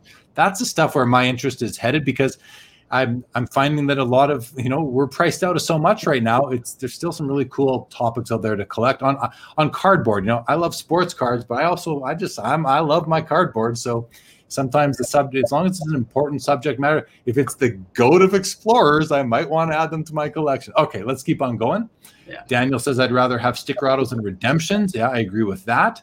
Um, okay, hockey guy, I got you on that on that comment. Uh, so far, Tracy's behaving tonight. So on this show, so Tracy, if you keep behaving, we'll let you stay. Thank you very much.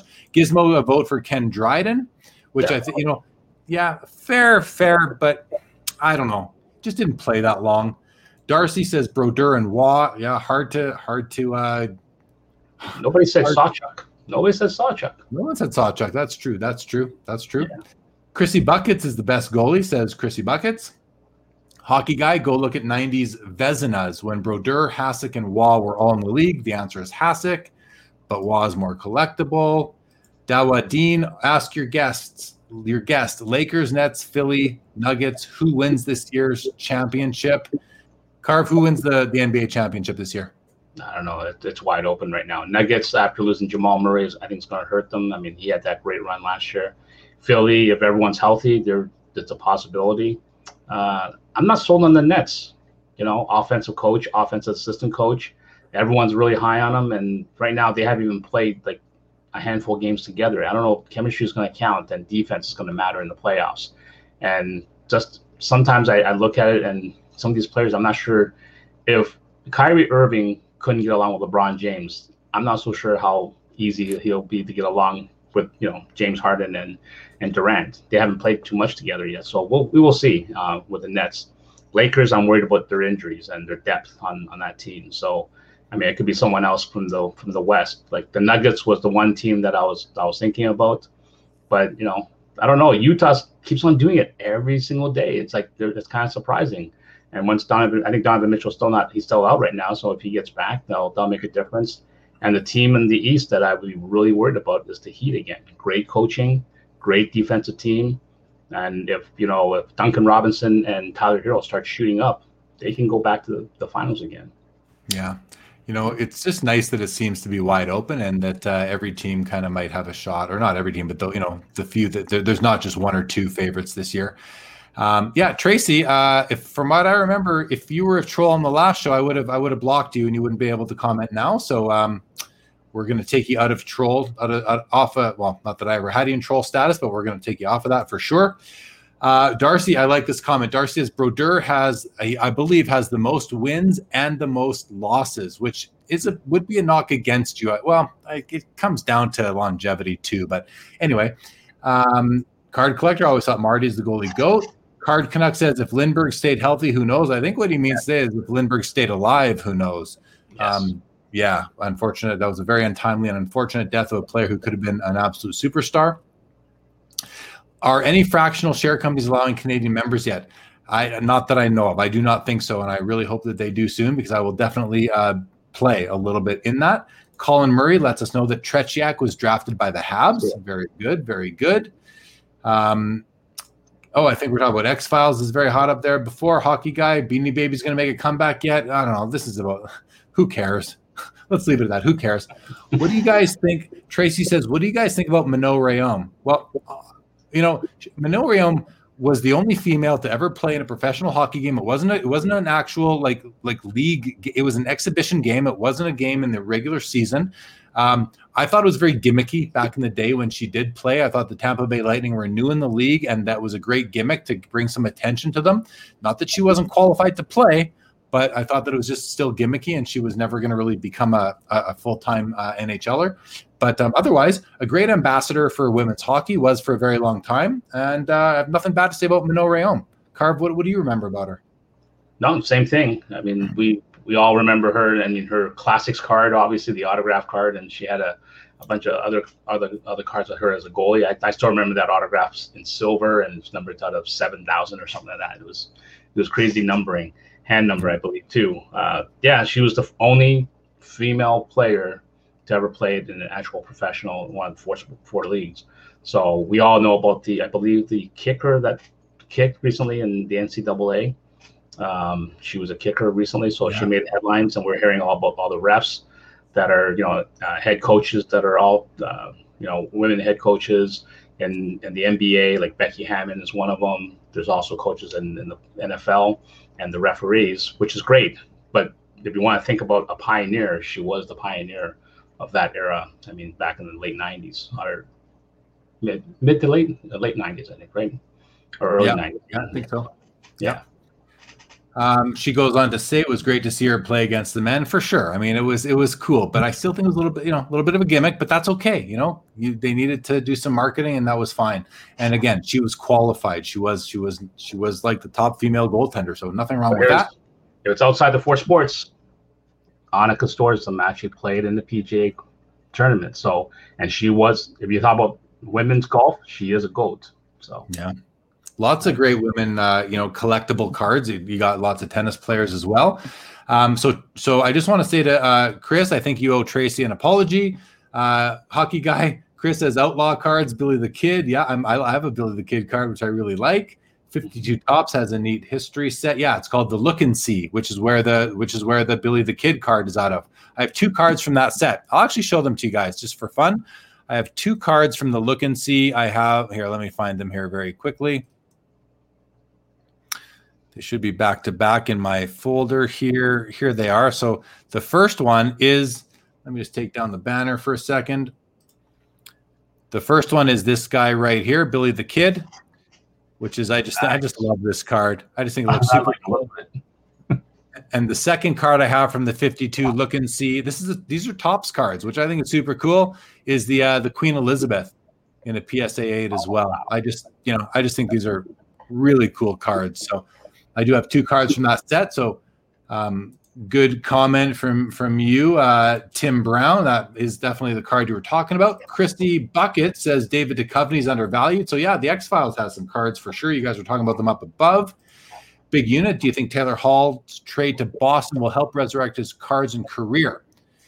Maybe, maybe. That's all I can say is maybe on that.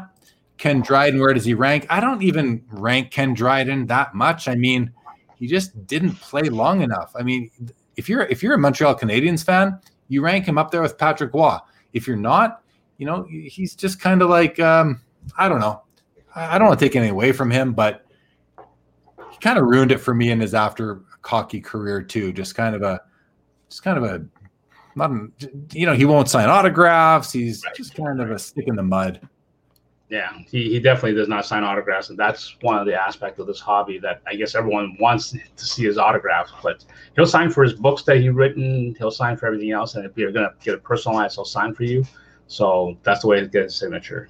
Uh, he does doesn't want um, any financial gains from the signature. That's the way he treats get, it. Yeah, get it on. Yeah, exactly. Get it on his book and he'll sign. He'll, I, I wouldn't be surprised if now he'll sign books big enough so that you can't cut them out and put them into cut cards, cut autograph type of cards. You know, I think uh, didn't Leaf do a cut autograph of Ken Dryden in the past? Yeah, something, and so did um, Andre Lassard. Does uh, he's got some? He makes custom cards out of out of cuts, and he did one recently. Actually, he just showed it on Instagram. I, I can't remember the name of his Instagram account, but he just showed one as well. Right. Um, okay, uh, Jose Ruiloba, in your opinion, is the mid 90s to early 2000 Red Wings versus Avalanche the best rivalry of all time? I mean, you know, that hit Claude Lemieux put on Chris Draper, basically yeah. destroying his face, sparked right. off a crazy rivalry. Best of all time. I think the Habs and the Leafs might be the best of all time, but you know, it's been going on so long. The Battle of Alberta is a pretty good one, but that one, that one, you know, in its in it in its time was the best one at the time. I think for sure. Yeah, for for that time period, for sure. I mean, even we, when you think about, it, I, I always bring up, you know, Ovechkin and, and Crosby. They play in the same division, right? Washington against Pittsburgh, two number one picks going against each other. And for our hobby knowledge, they were both in the same rookie year too. These these two rookies, right? So, I to, to me, that's the greatest rivalry because they're the two modern day goats that everyone compares. And on top of it, if you think about that one game in the playoff where Ovechkin had a hat trick and Crosby had a hat trick. Like, what other game have you had two goats having a hat trick against each other in the playoffs? Yeah. So that's just you know to top it off.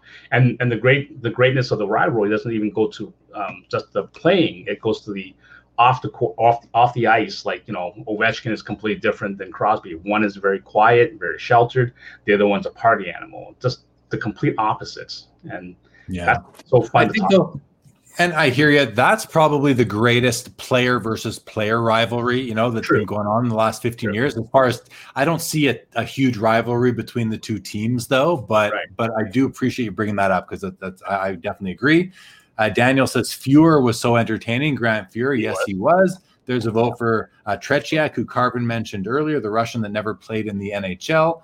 Card Collector says it's definitely great that there are, are more than two teams that seem to have a shot at winning this year. I agree. Uh, Lapper says can't compare Roy to Brodeur for W's when Brodeur had more overtime wins. Yeah, very technical, but probably makes sense. Uh, is it true PSA is going to make a grade higher than tens? Uh, no, it's not true. Uh, it may happen, but it's not true. It has not been confirmed. Nobody knows. Ken Goldin did speculate that, that on on my show a few weeks ago, but it, it's not for certain yet. But it's a fun thing to speculate about. Fire sports cards. Do you think the national is going to happen this year? I do. I just don't think it's going to happen at the scheduled time. Ryan O'Hara says there's a cool Manon Rhéaume Cup auto card. Yes, the, actually, Upper Deck just included Manon Rhéaume in the Cup in the last year or two with an autographed card. Very true. Uh, Facebook user confirms the Goldin prices did not include the 20% buyer's premium. So that Gretzky at 202 ends up doing uh, what 242 yeah 242 something like that yeah and the and the lebron at 1.4 actually does 1.6 or so so pretty crazy uh, lapper Michelle Wie for golf as well played against men very cool annika as well Jeff Wilson says, "Very cool card." That what was what card was that? What card did? You, oh, maybe the carbon card I showed. Oh, oh maybe. maybe. or maybe my uh, my fifty two my fifty two look and sees could have been the look yeah. and sees. Thank you, Jeff. Uh, Colin Murray, Mano is undef- undrafted, sorry, undefeated, 5 0 1 in the East Coast League. That's, that's a men's league. That's a men's league.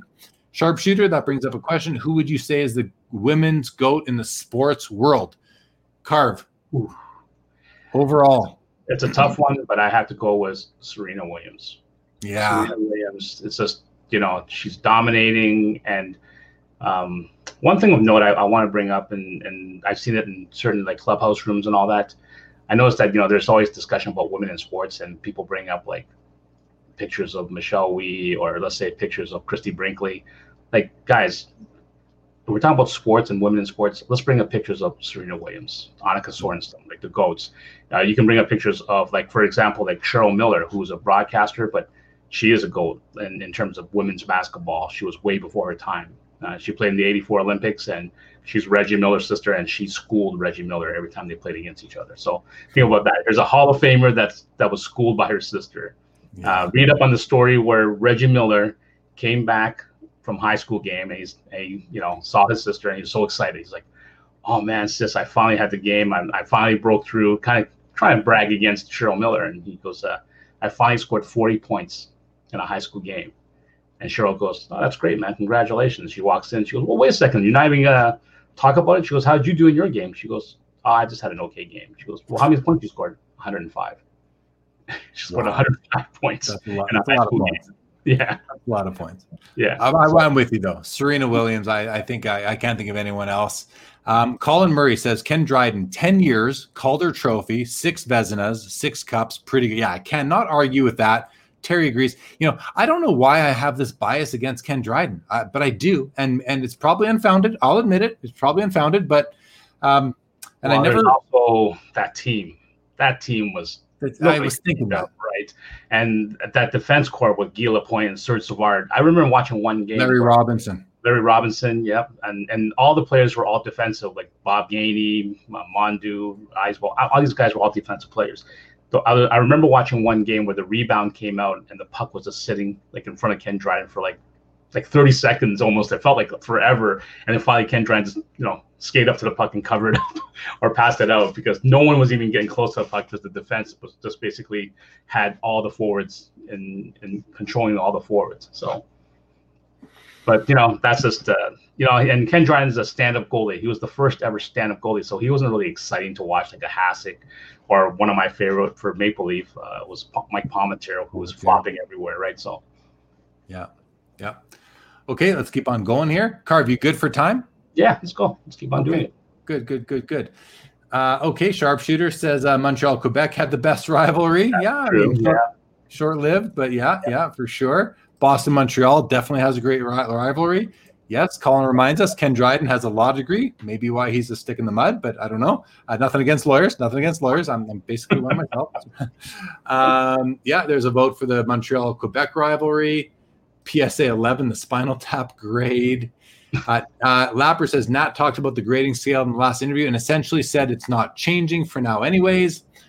Joe Perot says Serena for me, Valentini, Lindsay Vonn, or Serena Williams are women goats. Serena or and Simone says Jordan Riker. Jordan, welcome. Haven't seen you yet tonight. Ronda Rousey from MMA. Makes sense. Makes sense. We got another vote for Serena and Mia Hamm.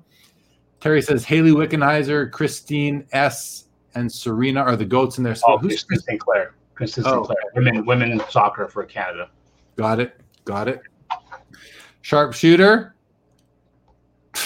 doesn't want Jeff to keep on doing his hello. Hey, you know what? Once you've got your your catchphrase, you got to stick with it. You know, it's recognizable. So, yeah. you know, you stick with it when you got something like that. Jordan Karvin, that's a great story about Cheryl and Reggie. Forgot about that. Oh, there's a vote for Martina Navratilova. Yeah, she was a goat back in the day for sure. I might have already said this, but I absolutely love this conversation. Jeremy, you keep outdoing yourself. Thanks, Card Collector. I'm reading these without pre reading them, so I don't even know what's coming, but thank you very much. Monica Seles had her time too. Remember when a fan stabbed her? Yes, I remember that for sure. Uh, Peter Chow, shedding some light on my bias against Ken Dryden. Your Dryden bias is hobby related, won't sign, not based on his actual play, might have been a hair before your time. Yeah, I mean, if he stopped playing in eight, you know, if he stopped playing in '82 or so, and I started really watching hockey about it, yeah, it was a hair before my time for sure, for sure. Ah, there you go, Jeff. It's your favorite part. Is this the real? Yeah, this is the real Jeff Wilson. Okay, so, uh, hockey guy, Serena will uh, might not be. I wonder if that's the real Jeff Wilson. I'm not, I'm not convinced this is the real Jeff Wilson. I, I just don't know. Maybe it is. Serena Williams or Amanda Nunes for now. There it is. Okay, I guess it is. Okay. Uh, keeping on going here. Jeremy, do we have any updates on the Metal Universe release? Um, no real updates, uh, Jordan. Um, just that I don't see. I don't see. I don't know when it's going to come out. I just know that all the companies are having delays with the printing vendors. So we're just going to have to be patient until it comes out. And I'm more than willing to be patient for it. But we will see. We will see.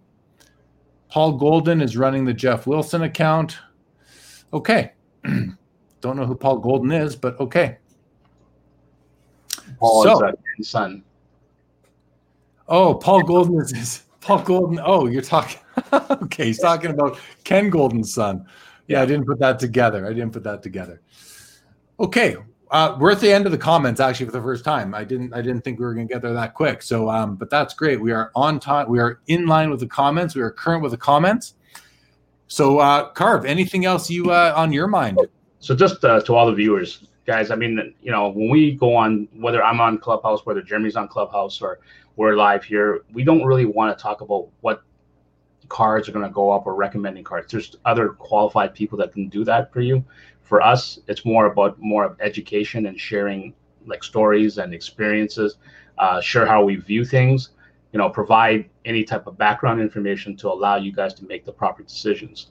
You know, for us to really give advice on on, on, on investing, a couple things I always tell people: what is your end goal? Always know what your end goal is. Is it really just speculating, investing, or is it you want to be a collector?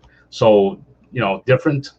If you're a different part of that equation, there's going to be different answers for everyone to, to provide for you but you got to also be clear that that's what you want to do right? And if you're an investor all that i would recommend having an exit number. Rem- always remember it's easy to sell cards when people want your cards. Once those cards start dipping and the peak is passed and it comes down people don't want to buy those cards at high comps. So and always it's all about relationship building. Like Jeremy and I know each other from trading cards and we talk about cards, but realistically, like Jeremy probably buys, you know, maybe 10 cards a week or 15 cards a week, unless he has a big collection that comes by for him to review. And I, I'll buy, you know, some Topps Now stuff. I'll buy some small cards. Um, but typically, the relationship that we have, even though trading cards is a platform, it's it's a friendship now. It's it's a relationship based on you know we we talk about our kids, we talk about outside the hobby, and we also provide advice for us to talk for, uh, about the hobby the, the vehicle, the platform is trading cards, but the relationship is stronger. It's more about the community now. And I think that's what you should recognize that if you're a collector or if you're an investor, be part of the community and definitely, you know, seek, you know, do research, seek advice or ask for information.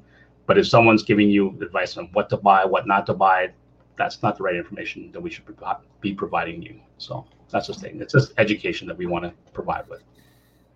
Well said, Carv. I didn't even think of, of, of, kind of getting that deep into it, but I appreciate that because you're right. Even speaking for me, you're right. I I don't uh, I'm a collector through and through. I do, you know, I answered the question on Clubhouse the other night as to um, where do I see myself on the collector investor spectrum. You know, if, uh, you know, collector here, investor here, and I said I'm probably 75% collector, 25% investor, which is which is the most the, the most investor I would have ever considered myself. But when I when I buy a card and I buy the card into the four digits, you know, I I, I I've hit the five digits a couple times. I've never hit six digits.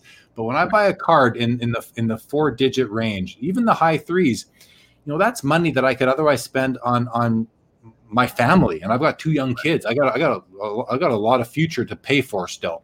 So right. when I'm when I'm buying a card in the thousands of dollars, I do consider the investment potential of that card. If I think I it's very rare where I'm going to buy a card for you know over a thousand dollars that I'm buying just because I want it for my collection and I don't care if it goes down to zero. I will care if it goes down to zero.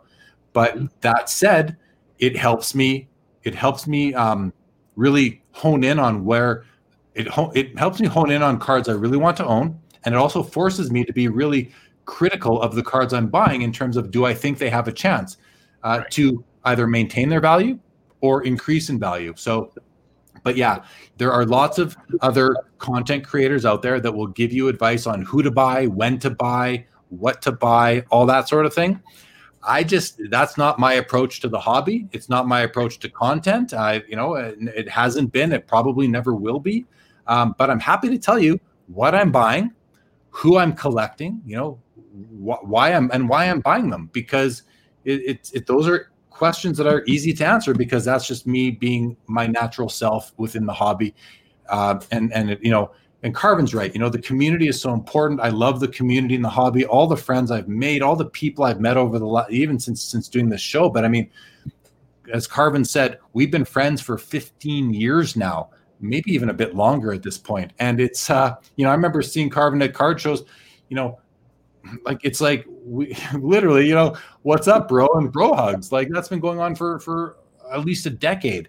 And I just I'm I'm excited to be able to do that with a lot more people um, down the road, meeting a lot, you know, meeting all these people in person. The community is super important. And at the end of the day, you know, I, I said this on Instagram just yesterday. I said, so, you know, if the hobby has you down for whatever reason, if the hobby has you down on the hobby or on anything really, if the hobby has you down, go back to the cards. You know, you can always go to the your friends, sure, but go back to the cards you have. Remember the the the feeling you had when you chased them. Remember the feeling you had when, when they landed, when you when you actually had them in hand, because that's really the they are at the foundation of the hobby. Community is up there too now, but the cards are the foundation of the hobby, right? Without the cards, we wouldn't have met each other. So, and as I said at the end of the post, you can always count on your cards, but you can also always, hopefully, always count on your friends as well. So, kind of uh, mixing things up there, commingling a few concepts. But yeah, for you know, um, there's only one person here really asking for investment advice tonight. Again, right. not not not my angle. Um, so, but people, you know, I get I get a lot of questions on Instagram. What do you think this card's worth? It's like I don't know. Like if there's no comps, I don't know what someone's going to pay for it. What do I pay? I don't like the card. I'm not going to pay for it. So someone says, "Do you think a couple grand?" Uh, probably, maybe, but don't stick me to it because I have no idea. So Okay, a couple more comments here. We'll wrap this up uh, pretty quick here. Uh, Card Collector says the Blackhawks versus Blues rivalry from early 90s was what made me hate the Hawks. Love seeing the video of Belfour breaking a stick over the goal.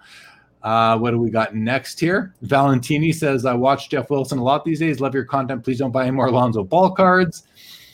Uh, uh, Chrissy Chris Chrissy Buckets. I thought I was on Clubhouse tag now, but yeah, this is getting similar to, to some Clubhouse chats. Yes, Sharpshooter with the ever popular question: What inning are we in now, guys? Well, listen, you want to know what inning we're in now, guys? Go watch.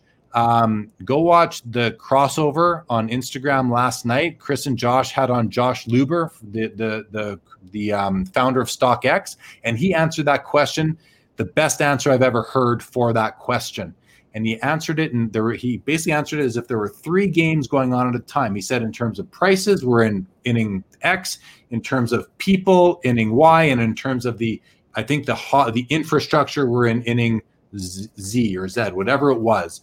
I don't remember the innings he said. I think there was a seven a two and a four in there. And i don't remember but it was like he actually broke it down in a very logical manner. So uh, you want to hear that? Go watch the interview that they did with uh, Josh Luber last night on the crossover. It should be on their um, Instagram, uh, you know, in their archives there. Yes. Is Hulk Hogan the goat of wrestling cards? Yes. In my opinion, yes, he is. And the exact goat card is that one right there. Right there. That's his PMG purple. That's the goat card, in my opinion.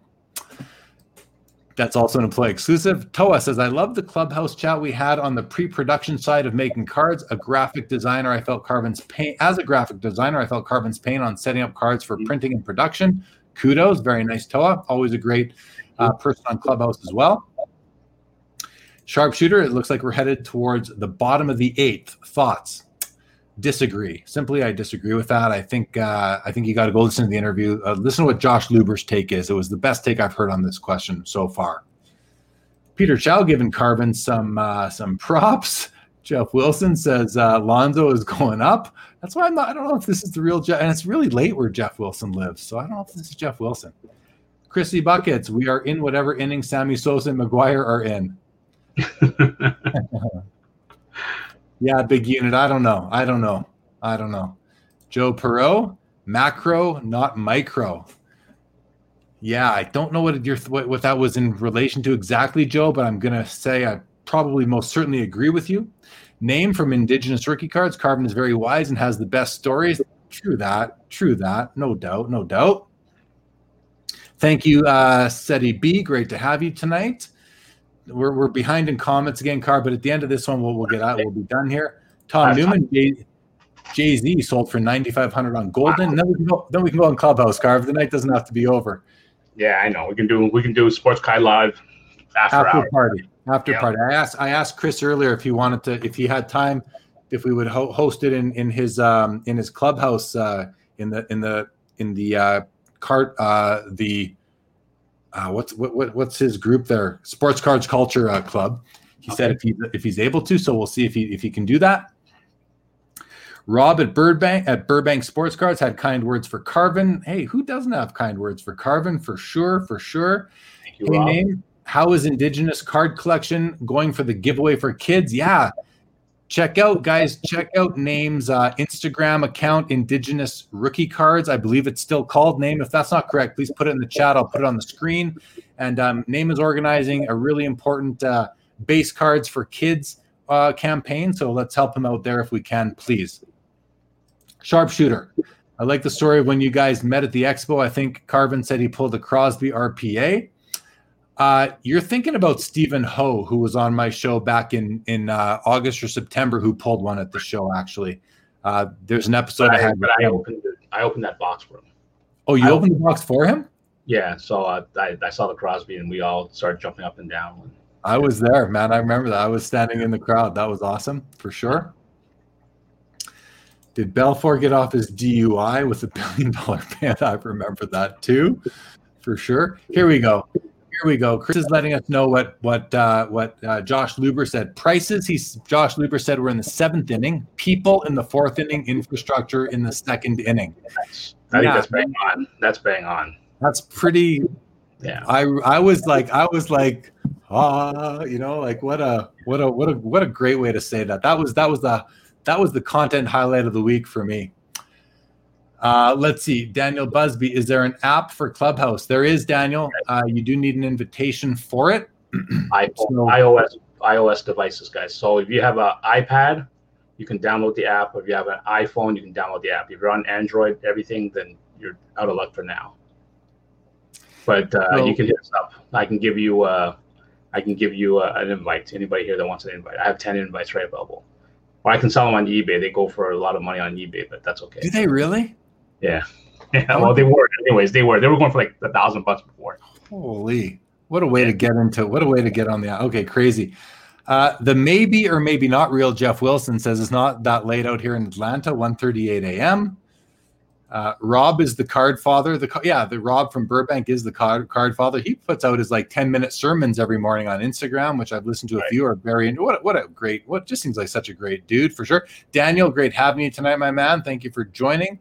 Card Collector 1982. You guys, if you if you want a uh, you know, if you want to get an invitation, I have some right now. You can send me a private message on on Facebook or Instagram. Include your your iPhone number, and I will send you. Uh, I'll send you an invitation after the show tonight, and then you can come join us on there.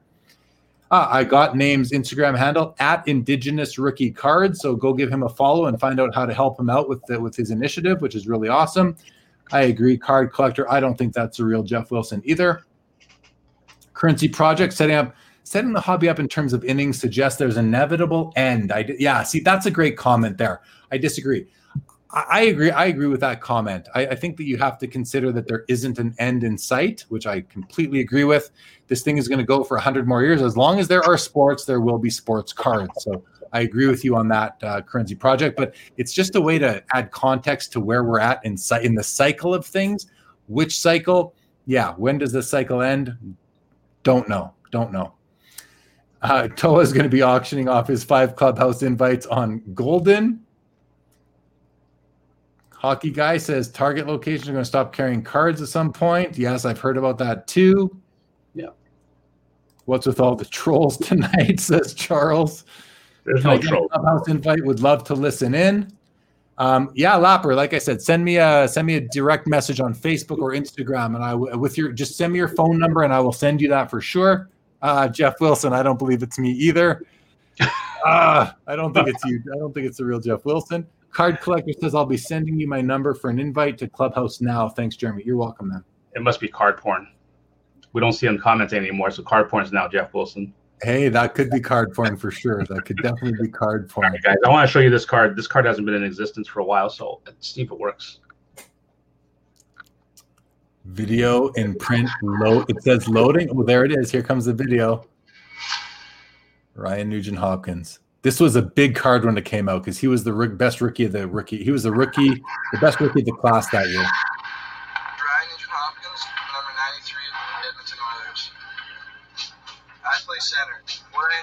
Most about this position is that you have the most ability to roam the ice, and you're a very defensive minded, but you're also very offensive minded. I look up to Sidney Crosby. He's such a great hockey player, obviously, but he's such a good role model off the ice for all kids. Something very small, simple. Amazing thing is that I haven't even watched this for like seven or eight years. I never charged it, and it still had electricity. So, I've I've owned a couple of those uh, in the last few years, and they never they just haven't worked. So, well, mine does. I guess it's it's called Providence. yeah, you, you, yes, you do. Yes, you do. So I didn't I didn't develop it. I mean, there was an idea that I think when I went into Panini, they had the HRX cards, and I think Tracy brought it up on on Clubhouse the other night when he was being interviewed by Jonas. And uh, this is a card that I did create. It was called Six on Six. So just want to show you some stuff. All right, it's a booklet card, but I like these booklet cards a little bit more than the ones that are 18 cards and all that stuff. So it has a little bit more meaning. So there's rivalries you're talking about, right? Is it is that rivalries? Chicago and Blues. Uh, that's a rivalry card. Yeah, those cards are tough though. Like, how do you just you know? It's like not that we display our cards really anyway, but yeah, cool. And I can't do show and tell on Clubhouse, so no, that's true. Yeah, show show some cards, man. I'll whip through some. I like this from from the probably not real Jeff Wilson says, "Quiz me on me." Uh, Richard Zangrillo, a, a very regular uh, and awesome dude on Clubhouse. The card Karvin has is the only NFT I ever want to see, no doubt. Yeah, that's an NFT. NFT highlights though, not really NFT. Still physical. Says, you're gonna have to put that on your PTR tonight. PTR on Clubhouse it means what you have in your personal uh, profile picture. We call it. It's called the NF the uh, PTR an, on there. That's an OG slab. It's an OG look thick how, how big it is. I can't fit this in the shoebox. No, I would I would crack it, man. no, I'm not gonna crack it. The PSA 10. I'm gonna. It's actually I got. Re- oh, I got a recent. Yeah. No, I can't recently look at it. It's bending out, so I'm gonna have to use. That's the slab they use for uh, for unopened packs. Yeah, so I'm gonna have to get this, uh, and it's numbered. The numbering is actually just indented in. It's like no foil numbering. It's odd. This this this whole set's kind of odd. But this is actually one of the one of the, the cards I wanted to look like for exquisite. Was that type of look, the whole etched foil like black diamond Yeah, etched cool. foil. So Card collector says, "Thanks, Karvin. Really appreciate you dropping the knowledge on everybody. That's for sure." Colin Murray, thanks for reminding me. I threw the banner back up. I forgot to put it back up after we showed some cards. Uh, Valentini says, "So talented, Carmen. Karvin, love those cards." Richard, anyone hawking NFTs on here should be publicly shamed in the town square. Yeah, N- NFT. Oh, that's the old business card with MJ. That's wicked. Yeah. that's a collectible card. I used to have one of those. I can't find it anymore. so Chris, do you have this? Do you have any of these business cards at all, Chris? Since he's a Jordan collector. Chris McGill, if he's Yeah. still listening, do you have do you have Chris. Karvin Jordan uh, Upper Deck Jordan? Uh, Not, not my card? card, but any of the other Jordan uh, business cards. I I'm have sure that's one. I keep one upper deck business card in here. Oh, here it is. It's some that I just got. This is the uh, Chris Carlin Tiger Woods card. I have that card too. I have the Tiger Woods. I can say that. But if, you have a Tiger Woods, if you're gonna have a Tiger Woods business card, you want it to be a Chris Carlin, a Grant Sandground, or a Billy Celio. at this point in time. Unless you had one too, then I'd want yours as well. I, I have mine. I have mine with the original Upper Deck logo, right? So. Uh, Oh, wicked, wicked. so All right, here we go. Uh, sharpshooter says Karvin. Last question: Top three QBs going in this week's draft. Can you name them pretty quick, Carv? Sure. Trevor Lawrence going to go number one. Number two is likely going to be Zach Wilson, and like number three, I still think it's going to be Justin Fields. Even though you know I'm not completely sold on Justin Fields, just basically he can run a, a four-four. But uh, here's an OG card, Kevin Durant. I mean Kevin Garnett with the old logo and the old. Yeah. That's nice. That's nice. Uh, so I think Justin Fields will still go number three to the 49ers. Uh, I actually, out of all the quarterbacks, I mean, obviously Trevor Lawrence, you, just can't give up on that talent. I actually think that uh, uh, what's his name now? The coach uh, went to Jacksonville for the opportunity to coach uh, Trevor Lawrence and win the possibility the possibility of winning a Super Bowl with him. Uh, but I think Trey Lance is, is going to be the the dark horse. I think he may have a lot of upside because he plays in a very pro style offense, pro you know pro league offense, NFL pro offense uh, on North Dakota State. So that team, that's where Carson Wentz came from. So that's he, I think he has the, a lot of upside. Okay, hockey guy says you can do show and tell in clubhouse, but it won't work very well.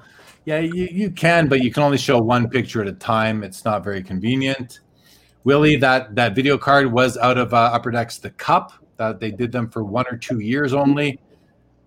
Chris does want that uh, that Jordan card Carv. He says he'll buy it. I'm I sure. don't have to buy it. That's okay. I'm sure you got. I want one too, buddy. I don't. I, I certainly want one from. I want one too. Hold one on. Hang on to one for me, please.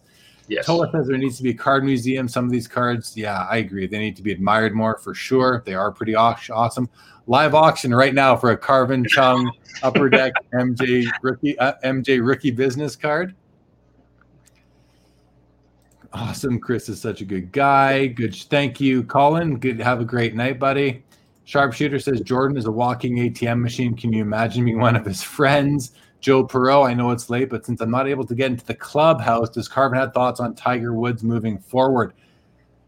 A Couple words on Car- on Tiger Woods moving forward, Carv.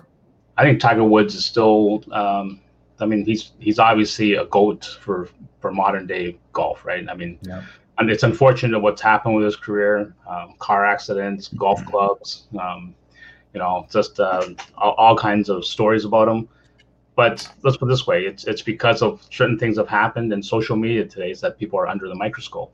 These things happen to many goat um, players, uh, gold golfers. Even then, I mean, it's. I think that there's still some opportunities with Tiger. He has a lot of autograph cards out there, but you know, there's still a lot of them that are at, at pretty decent value. Um, I, I wouldn't give any advice on, let's say, Tiger Woods, the number one card. I think that card is there's a lot of those cards around. Um, the number one card that was produced, but anything else after outside of that, you know, there's a lot, a lot of opportunities in Tiger. So, and they've been going up quite a bit. So, Jeremy's showing off his gems now, his his uh, precious metal gems. Just got these today, and then I'm just uh, peeking through the cards at the camera. I like the purple color. It's just it's not a it's not a nostalgia color, but you know my favorite color is purple. If it was a Fleer masterpiece, then I would like that purple a lot more. That's where I remember the, the purple color, the Fleer masterpiece. Well, either either is the blue. The blue the blue wasn't uh, an original one either. It's just the red and the greens were original. Right. Yeah, red and the greens. But that I, I don't like the I don't like the blue. I don't like the purple for that reason. But I do like the purple, like I said, on Fleer, and I love the the designation on the back. It says one of only one, not just one of one. It says one of only one. Well, I know those are cool. Those are very cool. Matt Burr says, "Is is the Allen and Ginter your business card?" It is not Matt Burr. That's just a simple pack pulled. Uh, they were pack pulled, were they not? You're, you're The, well, the one that you got was what, I had extras at that time, so I gave them to people like yourself, and didn't give them to a lot of other people. So uh, I still have a few left over that I'm utilizing for, you know, just giving it to certain people's for like Chris has one, you have one. I think Adam Lefko got one. That's the only people that I gave in the last year or so. So Yeah. I gotta save it just in case for my for my daughter. She doesn't even have one yet. So, and I never know. I have to worry about her. Uh, I don't have many left though. They didn't give me that many to give away. So yeah. in a matter I of one- six years, seven years. I definitely got one of the first ones. I wish you would have numbered them. That would have been cool. All right, let's keep. Valentini says, "May we we have to give Karvin a nickname here. He's totally awesome. My nickname for you is King of Cards. You rock. He's the, he goes by the architect, right? He's the architect. He he Well, you look in the back on the back of the Allen Ginter, I know that that uh, Card Father is uh, Rob's name, but I was actually I had a, a Beckett alias as Card Father back in the '90s. So that was my first name was the Card Father, and then later on I went with Architect. I like Architect more because it plays more to you know being creative and creating cards, the architect of cards, and also there's a there's a movie called The Matrix where the architect was in control of the whole entire world. Yeah. So Yeah. it's almost like I had, I had my pulse on the whole entire collecting community. So, but that's being really, um, that's not the terminology I like to use. I have, I have a, a pulse on the whole entire collecting community. So, All right, we're gonna run through the rest of these comments, and then we're gonna uh, we'll probably move ourselves to uh, to Clubhouse. Uh, the maybe maybe this one makes me think it is Jeff Wilson going to bed now, getting late. Great hearing from you, Karvin and Jeremy. Like that comma at the end with the names, the proper sentence structure makes me think it might be him. Uh, Yeah. Colin Murray says no chance Tiger wins another major or wins again. Period. I won't, I don't think Right. so. Yeah. Currency Project, thank you very much. Thumbs up. Have a great night to you as well. It's Abdul and some I can't remember the the, the two guys at Currency Project right now, but uh, great to see you guys again. Peter says, Jeremy, the numbering on those PMGs make me very happy. Both PSA seven, both numbered four in their print run. Yeah, I'm with you on that. I think that's really cool too. Toa says goodbye. Uh, Rock Latex, remember sticking some UD power decks in my computers in the late 90s. Lucky K, do other big countries have have another grading company that's similar to PSA that they use? I don't. I think the answer to that is no. Okay, carved. We're gonna we're gonna we're gonna wrap it up, buddy. This was fun. Thanks for joining me on, on After Hours on uh, April the twenty fourth, two thousand twenty one. Um, I'm sh- talk to you every day. I'm sure for the next several uh, on Clubhouse. Yeah. Um, if anybody did send me a message on Facebook or Instagram, I will get to them and I will send you a, uh, an invitation to Clubhouse here in the next uh, few minutes, probably. And then I'll be on there myself. DM me too. DM me on my Instagram, and I'll I know it's send it to you. But make sure you have an iOS uh, device. So Yeah, you need a you need Apple device. You need basically an iPhone or an iPad. I, I recommend just using your phone. But uh, if you don't have one, tough luck. If you have an iPad, it will work though. Apparently, I don't know how to how to. You need a phone number attached to it, I believe. you can Right. add. Your, I think you can add your phone number into the iPad, but you have to download the app. So you just use the app. So. Got it. Got it. Thank you, Charles. We'll see you on Clubhouse. Lucky K, good night to you. Thank you for joining. Valentini, great to have you. Mr. Kitchens.